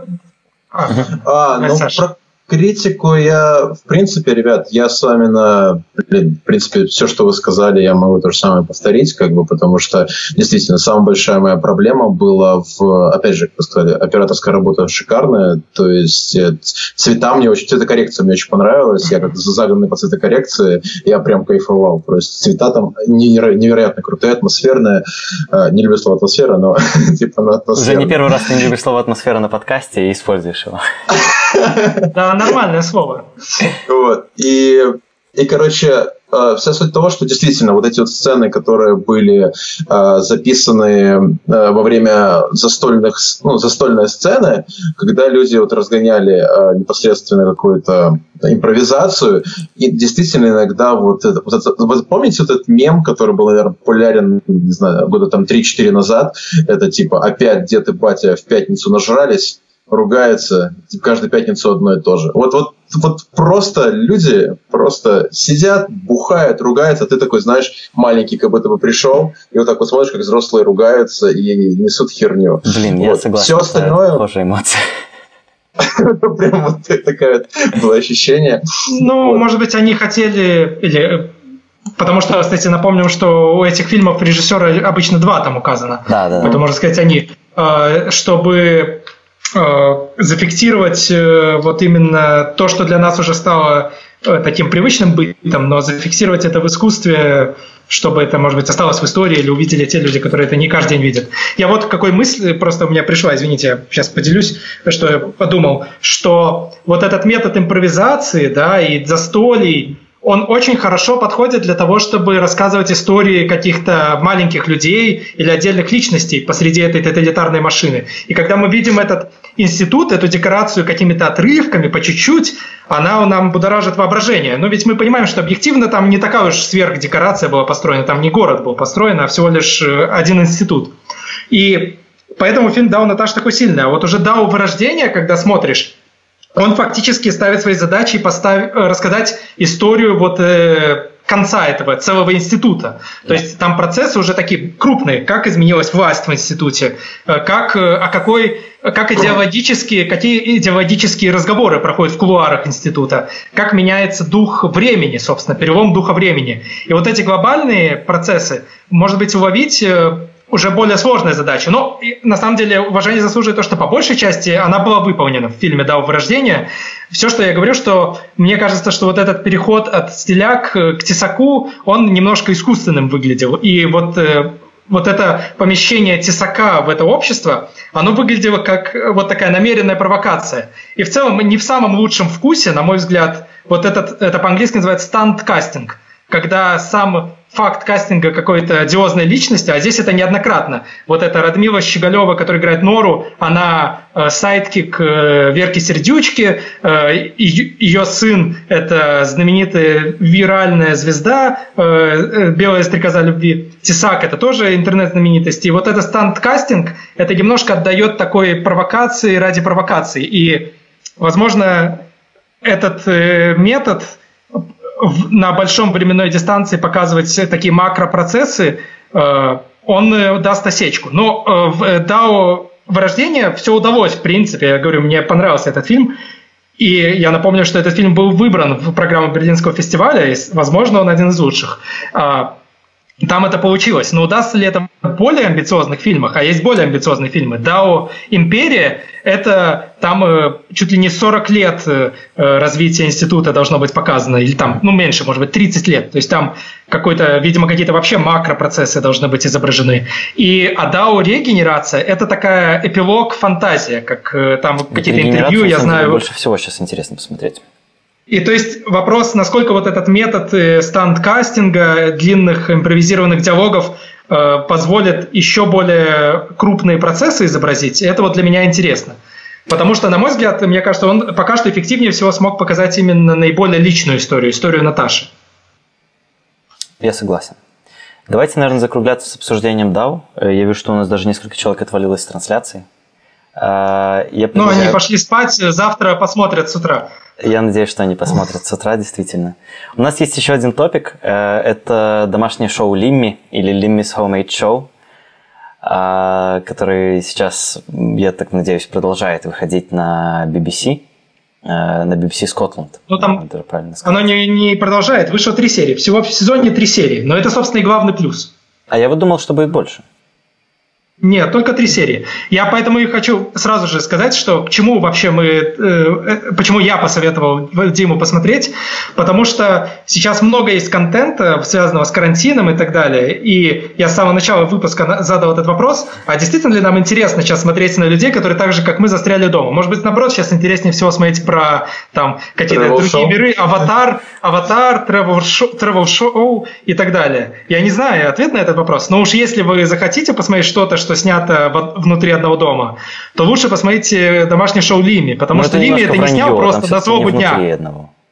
Ну да, да, ты прав в этом смысле, э, но а, э, это, собственно, немножко и вранье по отношению к некоторым другим шоу. Вот какие-то там сериалы, э, которые сейчас Допустим, есть такой сериал «Безумие» на Кинопоиске, который снимает Александр Молочников. Там снимается Игорь Верник и Кристина Асмус про то, как там актеры пытаются какую-то постановку сделать. Есть будет сериал «Нагиев на карантине», даже в их трейлерах они тоже там во двор выходят, и такого плана есть кадры. Но, окей, я признаю, что не совсем в доме снят. Я просто хочу сказать, что сейчас все пытаются хайпануть на этой теме, снять на экране монитора, вот эти все по скайпу. Но меня уже, честно говоря, эта эстетика разговоров по скайпу заколебала. И съемки фильмов на дому меня заколебали. Я, кстати, сделал тоже статью, подборку фильмов, которые режиссеры снимали у себя дома, ну или близко к тому. И вот шоу Лимми выделяется тем, что это он не просто решил хайпануть, хотя сейчас только вышло это шоу, а на самом деле он последние два года его делал. И пилот этого шоу вышел в 2018 году. Просто так совпало, что вот эти три серии, которые он два года думал над этими тремя сериями скетчей. Поэтому это прям ручная работа. Там каждый скетч на вес золота, каждая шутка, каждый там стендап-бит, наблюдение очень выверено. Одним из самых на мой взгляд, важных комиков десятилетия, самых смешных, правильнее, про комика нужно говорить смешной. И это реально гениальный, очень смешной комик, э, который последние 10 лет э, выдавал одну из самых смешных альтернативных, можно сказать, комедий в мире. Ну, на самом деле, Лимми, его на самом деле зовут Брайан, Брайан, по-моему, его зовут. Ну, давайте сейчас. Да, Брайан Лимон. Брайан Лимонт, да. Достаточно молодой вообще британский комик, шотландский комик. Ему там буквально 40 лет. И он совсем недавно стал достаточно популярным, потому что появился в интернете мем, ну или там шутка, которая потом... Я даже не знал про него, честно говоря. Когда он, он стример. То есть он вообще много всего делает. И он начинал как разработчик. И вообще он был веб-разработчиком. Короче, как обычно. Но он, он сейчас еще и зарабатывает и занимается стримингом.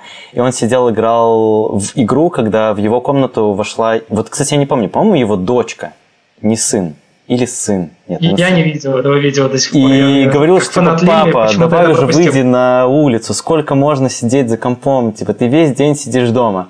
И он очень, ну, он отворачивается от компа и очень спокойно объясняет своему ребенку, что как бы, ну, твой папа работает, это моя работа, и мы с тобой потом пойдем. И он потом продолжает играть, он не заканчивает играть. Это как бы самое милое. Ну, звучит смешно, звучит смешно. Ну, и э, вот этот ролик просто очень стал популярным, и там тоже этот акцент Лими слышен и так далее. И да, правда, Никита посоветовал это шоу, я как-то не совсем сразу вогнал, что это такое. И, наверное, юмор тоже мне не сразу же вставил. Но я уже пересмотрел первую серию три раза. И, короче, некоторые скетчи, я, правда, это смех до слез. Но для меня ну, я сказал, конечно, что почти весь, но типа 50% юмора в этом сериале строится для меня вот лично на акценте Лими. Вот этот его немного утрированный шотландский акцент, и то, что, блин, его ребенок пишет слово light, который Лими говорит late, и он его так и пишет на какой-то там записочке детской, пишет lit, L-I-E-E-T. Я просто, я реально, я смеюсь в слезы с этих моментов, и мне чего-то такого не хватало. Э, я, наверное, мне это смешно или интересно не потому, что э, конкретно это шоу там сделано в домашних условиях, либо такое подчеркнуто домашнее. Мне просто как-то свежо в каком-то плане это смотреть. Я очень люблю, что вот британцы, центральный британский телеканал может заниматься выпуском чего-то такого достаточно, ну, нетипичного в плане стиля юмора, в плане вообще стиля продакшена. И вот в этом, конечно, прекрасность, мне, э, мне кажется, этого сериала, потому что он необычный, и он смешит очень необычно. И я допускаю, что очень многим людям это прям вообще будет, типа, мы с братом с моим смотрели первую серию, пересматривали, И, ну, как бы, он большинство скетчей сидел такой, типа, фак, что здесь смешно? Я, ну, как бы, мне не смешно. И я не, полов... не понимаю половины слов. Но вот меня просто разрывает Лими. Слушай, ну, я хочу, я хочу сказать, что а, я по поводу секрета сейчас тоже прокомментирую, у меня есть теория, но uh-huh. насчет BBC, конечно, это по меркам BBC очень нетипичный продакшн, и в 2018 году, когда вышел пилот, не было известно, будет ли продолжение, только одна серия получасовая вышла. Я тогда в своей рецензии писал, что я надеюсь, что BBC поймет, что это один из их главных как бы звезд э, Лимми. Ну, это вообще делает BBC Scotland, то есть, хотя это и показывают и по другим BBC, но в первую очередь это производство BBC Scotland, и по шотландским э, меркам, конечно, Лими должен быть мега-звездой, я так думаю. Да. А, ну, Лими это, конечно, альтернативный комик, это сюрреалистическая комедия, и, конечно, это хорошо, что он такое признание завоевал. Какие твои любимые Но у меня есть такая вот, я могу сказать про любимые скетчи. Я думаю, что лучшие скетчи Лимми, они сочетают в себя два свойства, которые, на первый взгляд, могут показаться противоположными, но на самом деле это вот два свойства, которые должны сочетаться в любой хорошей комедии, или в комедии наблюдения, если более частно говорить. Mm-hmm. Потому что вот возьмем скетч про то, как он играет диджея, mm-hmm. он изображает диджея, который... Э, такой, как это правильно сказать, я не очень знаю, ну типа бас-дроп это называют, да, э, бас-дроп э, э, во время своей во время, как это сказать, исполнения, не знаю, как что делает диджей, играет какую-то песню, он задерживает вот этот бас-дроп и он как бы рассказывает диджейскую технологию. Короче, я не буду пересказывать скетчи, потому что это будет все равно неинтересно и не смешно, но я могу сказать, какие свойства в этом скетче есть.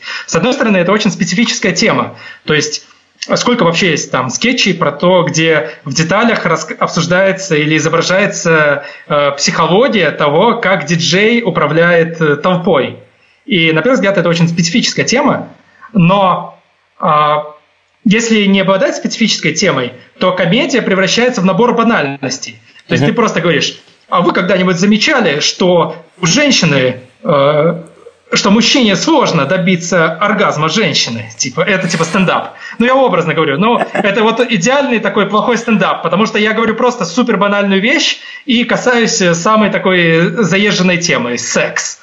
Э, но, а в данном случае, чтобы комедия была действительно оригинальной, ну, оригинальность нас смешит, конечно же, ну, э, выбирается какая-то специфическая тема. Но есть вторая крайность. Э, взять специфическую тему и превратить все в какое-то ворчание, потому что из-за специфики не будет большинству людей понятно, а в чем юмор. Вот как ты говоришь. Э, есть, например, такой комик, там, Александр Долгополов. И у него часто э, худшие его номера, скажем так, хотя я очень люблю Александра Долгополова, я не хочу его как бы задисить, но у него есть, допустим, там какой-нибудь скетч, на YouTube, что э, реакция э, сэра Иэна Маккеллена на съемки в фильме «Кошки».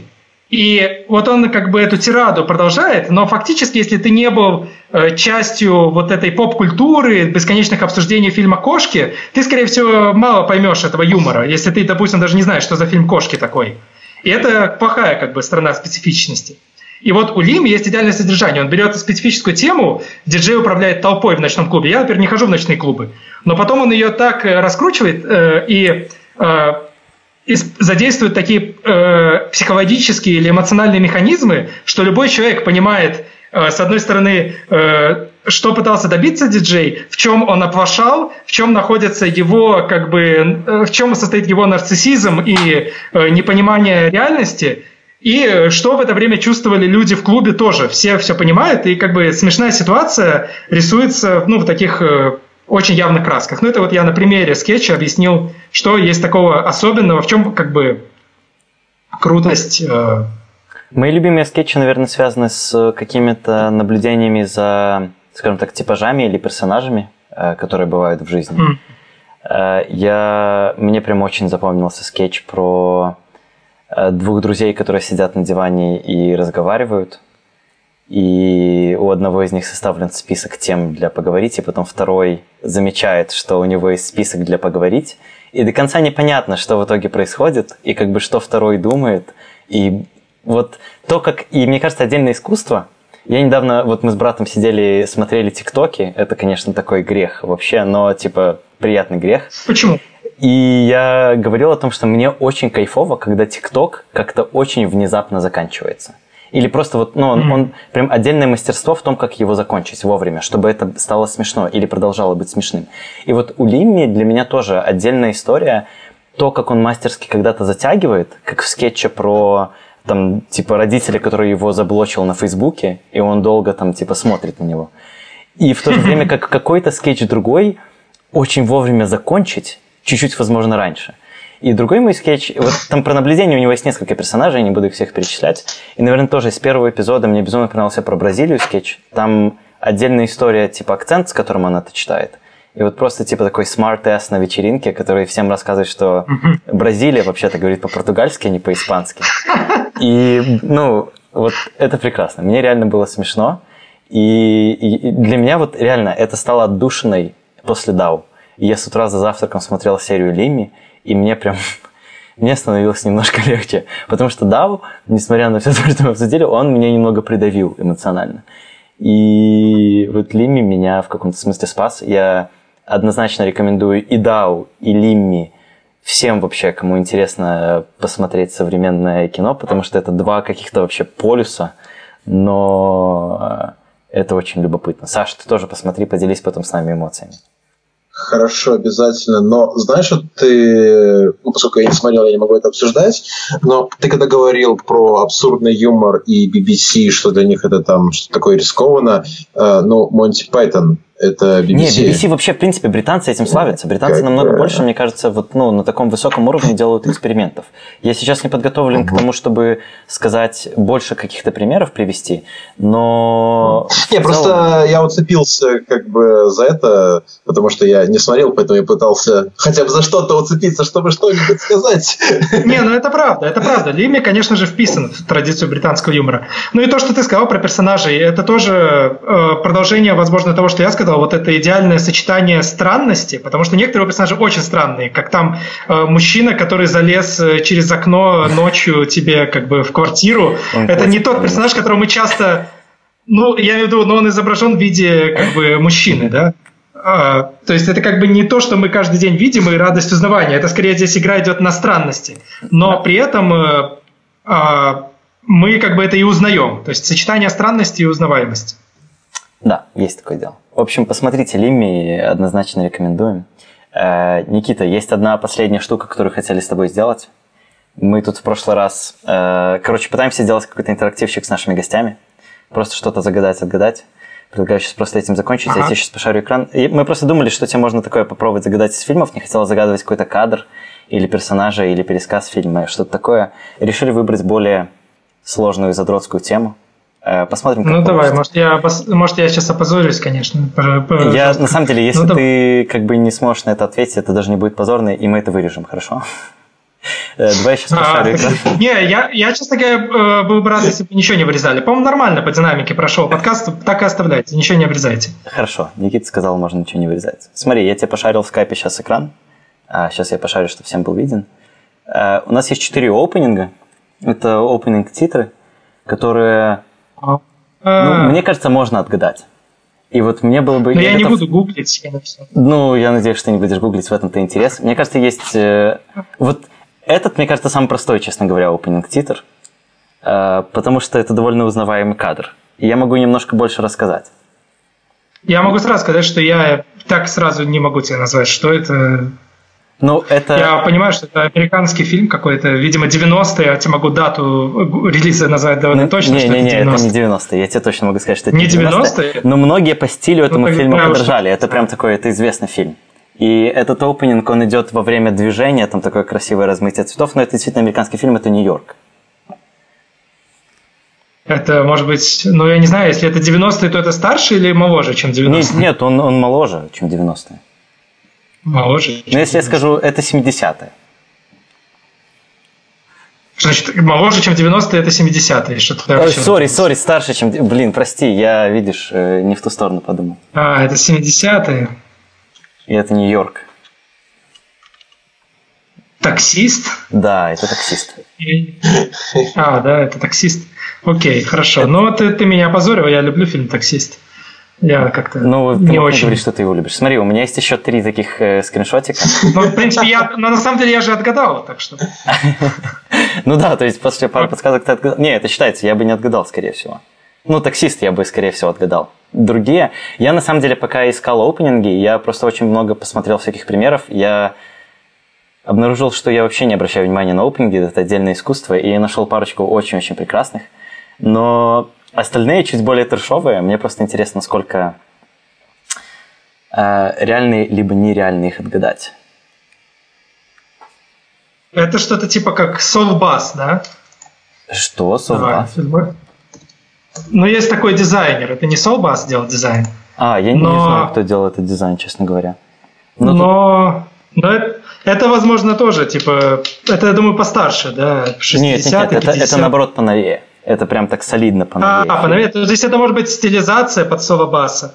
Может быть, это типа какой-нибудь там «Поймай меня, если сможешь». Да, это реально «Поймай такое, меня, если нет? сможешь». Вот это прям ты прекрасно. Смотри. А, Видишь, окей, значит, реально можно отгадывать. Я просто думал подобрать какие-то более очевидные кадры, где будут, типа, более... Лучше видно, что это аэропорт. Ну, Солбас уже умер к этому моменту, но вообще это такая стилизация под Солбаса.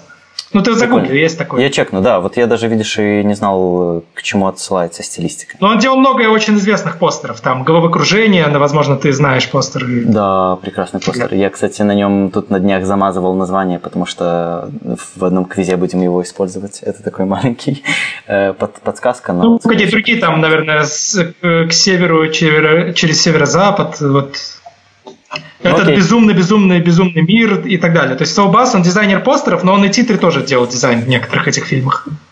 Здорово. Это ну хорошо. Это вот, давай, ну просто давай вот это как будто его стиль, хотя это уже не он делал. Марвон Брандо, ну это Супермен, я думаю, почти 100%. Блин, шикарно, потому что да, это реально Супермен. Мне казалось, Но не самый... вот интересно, что в Супермене там используется, насколько я помню, диагональный биллинг. А, то есть там Марвон Брандо и кто там еще снимался? Джин Хэкман. А, они должны как будто бы одновременно быть на экране в начальном титре. И а, что-то вот непонятное. А почему только Марвота? Как такое может быть? Там, по-моему, титр один, если не ошибаюсь, одно имя вокруг другого крутится, чтобы никто не был на первом месте. Вот ты можешь сейчас открыть этот фильм или нет? Э, я могу открыть этот фильм. Давай посмотрим четвертое, потому что, мне кажется, самое вот сложное. За... Хорошо, не, оно там так светится. Смотри, я же тоже вырезал не, часть а, экрана. А, не, а можешь, а можешь Давай. А можешь прямо сейчас запустить титр Супермена? Давай, давай, давай, давай. Просто вот интересно, насколько я прав или не прав. Вот и сейчас узнаем. Если вот я точно помню, там э, как часто, потому что это часто такой, знаешь, конфликт в Голливуде, кто будет на первом месте в титрах, и здесь не, ну, Марлон Брандо, Марлон Брандо там вообще играет крутится. второстепенную роль, то есть там он... Не... Так это не важно в Голливуде, важно твое имя, насколько ты известен, а не какая не, у тебя роль. первым показывает главного героя Марлон... Супермена. Нет, здесь будет не Кристофер Рив. Здесь будет Марван Брандо и Джин Хэкман вокруг друг друга крутиться, а потом э, Кристофер Рив. Смотри, Спорим? Вот, вот смотри, видишь сейчас экран? Да, да, да, вижу, смотрим. Смотрим, кто будет прав. А, интересно. Но Марван Брандо и Джин Хэкман не крутятся друг вокруг друга. Ну, вот Я искренне был уверен, что они как типа крутились друг вокруг друга. Но видишь, они на первом месте, а Кристофер Рив будет да, дальше. Тут согласен. Потому что... что они были звездами на тот момент, а Кристофер Рив был типа непонятно кто. Видишь, его даже еще до сих пор не показали. А я думал, что крутится Джин Хэкман и Марван Брандо вокруг друг друга. Слушай, ну то, что ты... Блин, откуда у меня такое воспоминание? Вот реально, я был уверен, что там и их... Ну ладно, я может быть чем-то путаю. Неважно, короче. Давай Слушай, дальше. но я просто дальше. подобрал такой фильм с Марлоном Брандо, не самый вроде бы известный, и тут футуристический титр, но я удивлен, что ты догадался. Я вообще не знал, что. Марлон Брандо в этом фильме. Ладно, давай так. По стилистике с последний постер можно угадать. Да, так Марлон Брандо там вообще играет маленькую роль. Джин Хэкман и то больше, а Марлон Брандо при этом на первом месте, потому что он был мега-звездой. Вот есть последний, самый сложный, мне кажется. Последний, ну, самый сложный. Кто Можно разве что по стилистике угонять, угадать. Ну, по шрифтам. Это, я думаю, ты меня типа надурил, и это типа современный фильм. Это и это какой-нибудь типа э, «Братья Коины», там человек, э, которого не было, что-нибудь такое. Нет, нет. Но это современный фильм. Нет? Э, тогда, может быть, из Джорджа Клуни «Спокойной ночи и удачи», нет? Э, тоже нет. Это такой более криминальная драма. И он снят и в цвете, и в черном, и в черно-белом.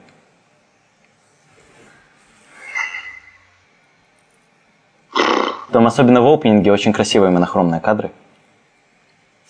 Там такая фэм-фаталь. Ну, слушай, ну, я не знаю. Ладно, Такой шрифт. э, Это реально была издевка. Ну, типа, серьезно, вот этот скрин это тупо издевка. И я просто думал, что если Я это тут все видел 3D... что какую-то фальш. А что за фильм? Я, может, не смотрел просто. Это убить Билла второй. А, убить Билла второй? Интересно. Да. А Э, там все титры в таком сделаны или нет? Нет, там, кстати, все титры очень разные. А, там типа каждый титр в новом стиле, типа? Ну, не-не-не, все-таки титры есть общая стилистика, и шрифт похожий, но там заглавные титры, типа Ума Турман, они по-другому сделаны. Они там, Понятно. Ну, я, честно говоря, не помню. Я очень давно смотрел «Убить Билла», поэтому... Ну, Но я увидел слушай, здесь этот- какой-то этот- фейк. Фейк я какой-то увидел. Возможно, все слишком четко, и буквы слишком одинаковые, потому что а, типа которая не цифровая, там все же буквы немножко разные и прыгают по-разному. Я, честно говоря, не Здесь уверен, как что в условных видно, там что- 40-х, 50-х включали драйверов в титры. Вот это надо проверить.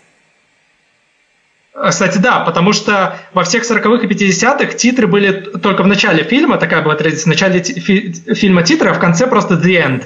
Почему так? Потому что тогда еще не было гильдий, там у всех э, людей, всех подряд не было своих гильдий, чтобы заставить прям все имена писать. А потом, когда постепенно гильдии начали заставлять писать вообще всех, там, драйверов, электриков и прочих, то стало невозможно титры в начало фильма помещать, и из-за этого титры стали помещать в конец фильма. Понимаешь, в чем причинно-следственная связь? И поэтому Интересный действительно факт. такой ретро-титр с водителями, это действительно странно, это ты прав. А, ну и, ну ладно.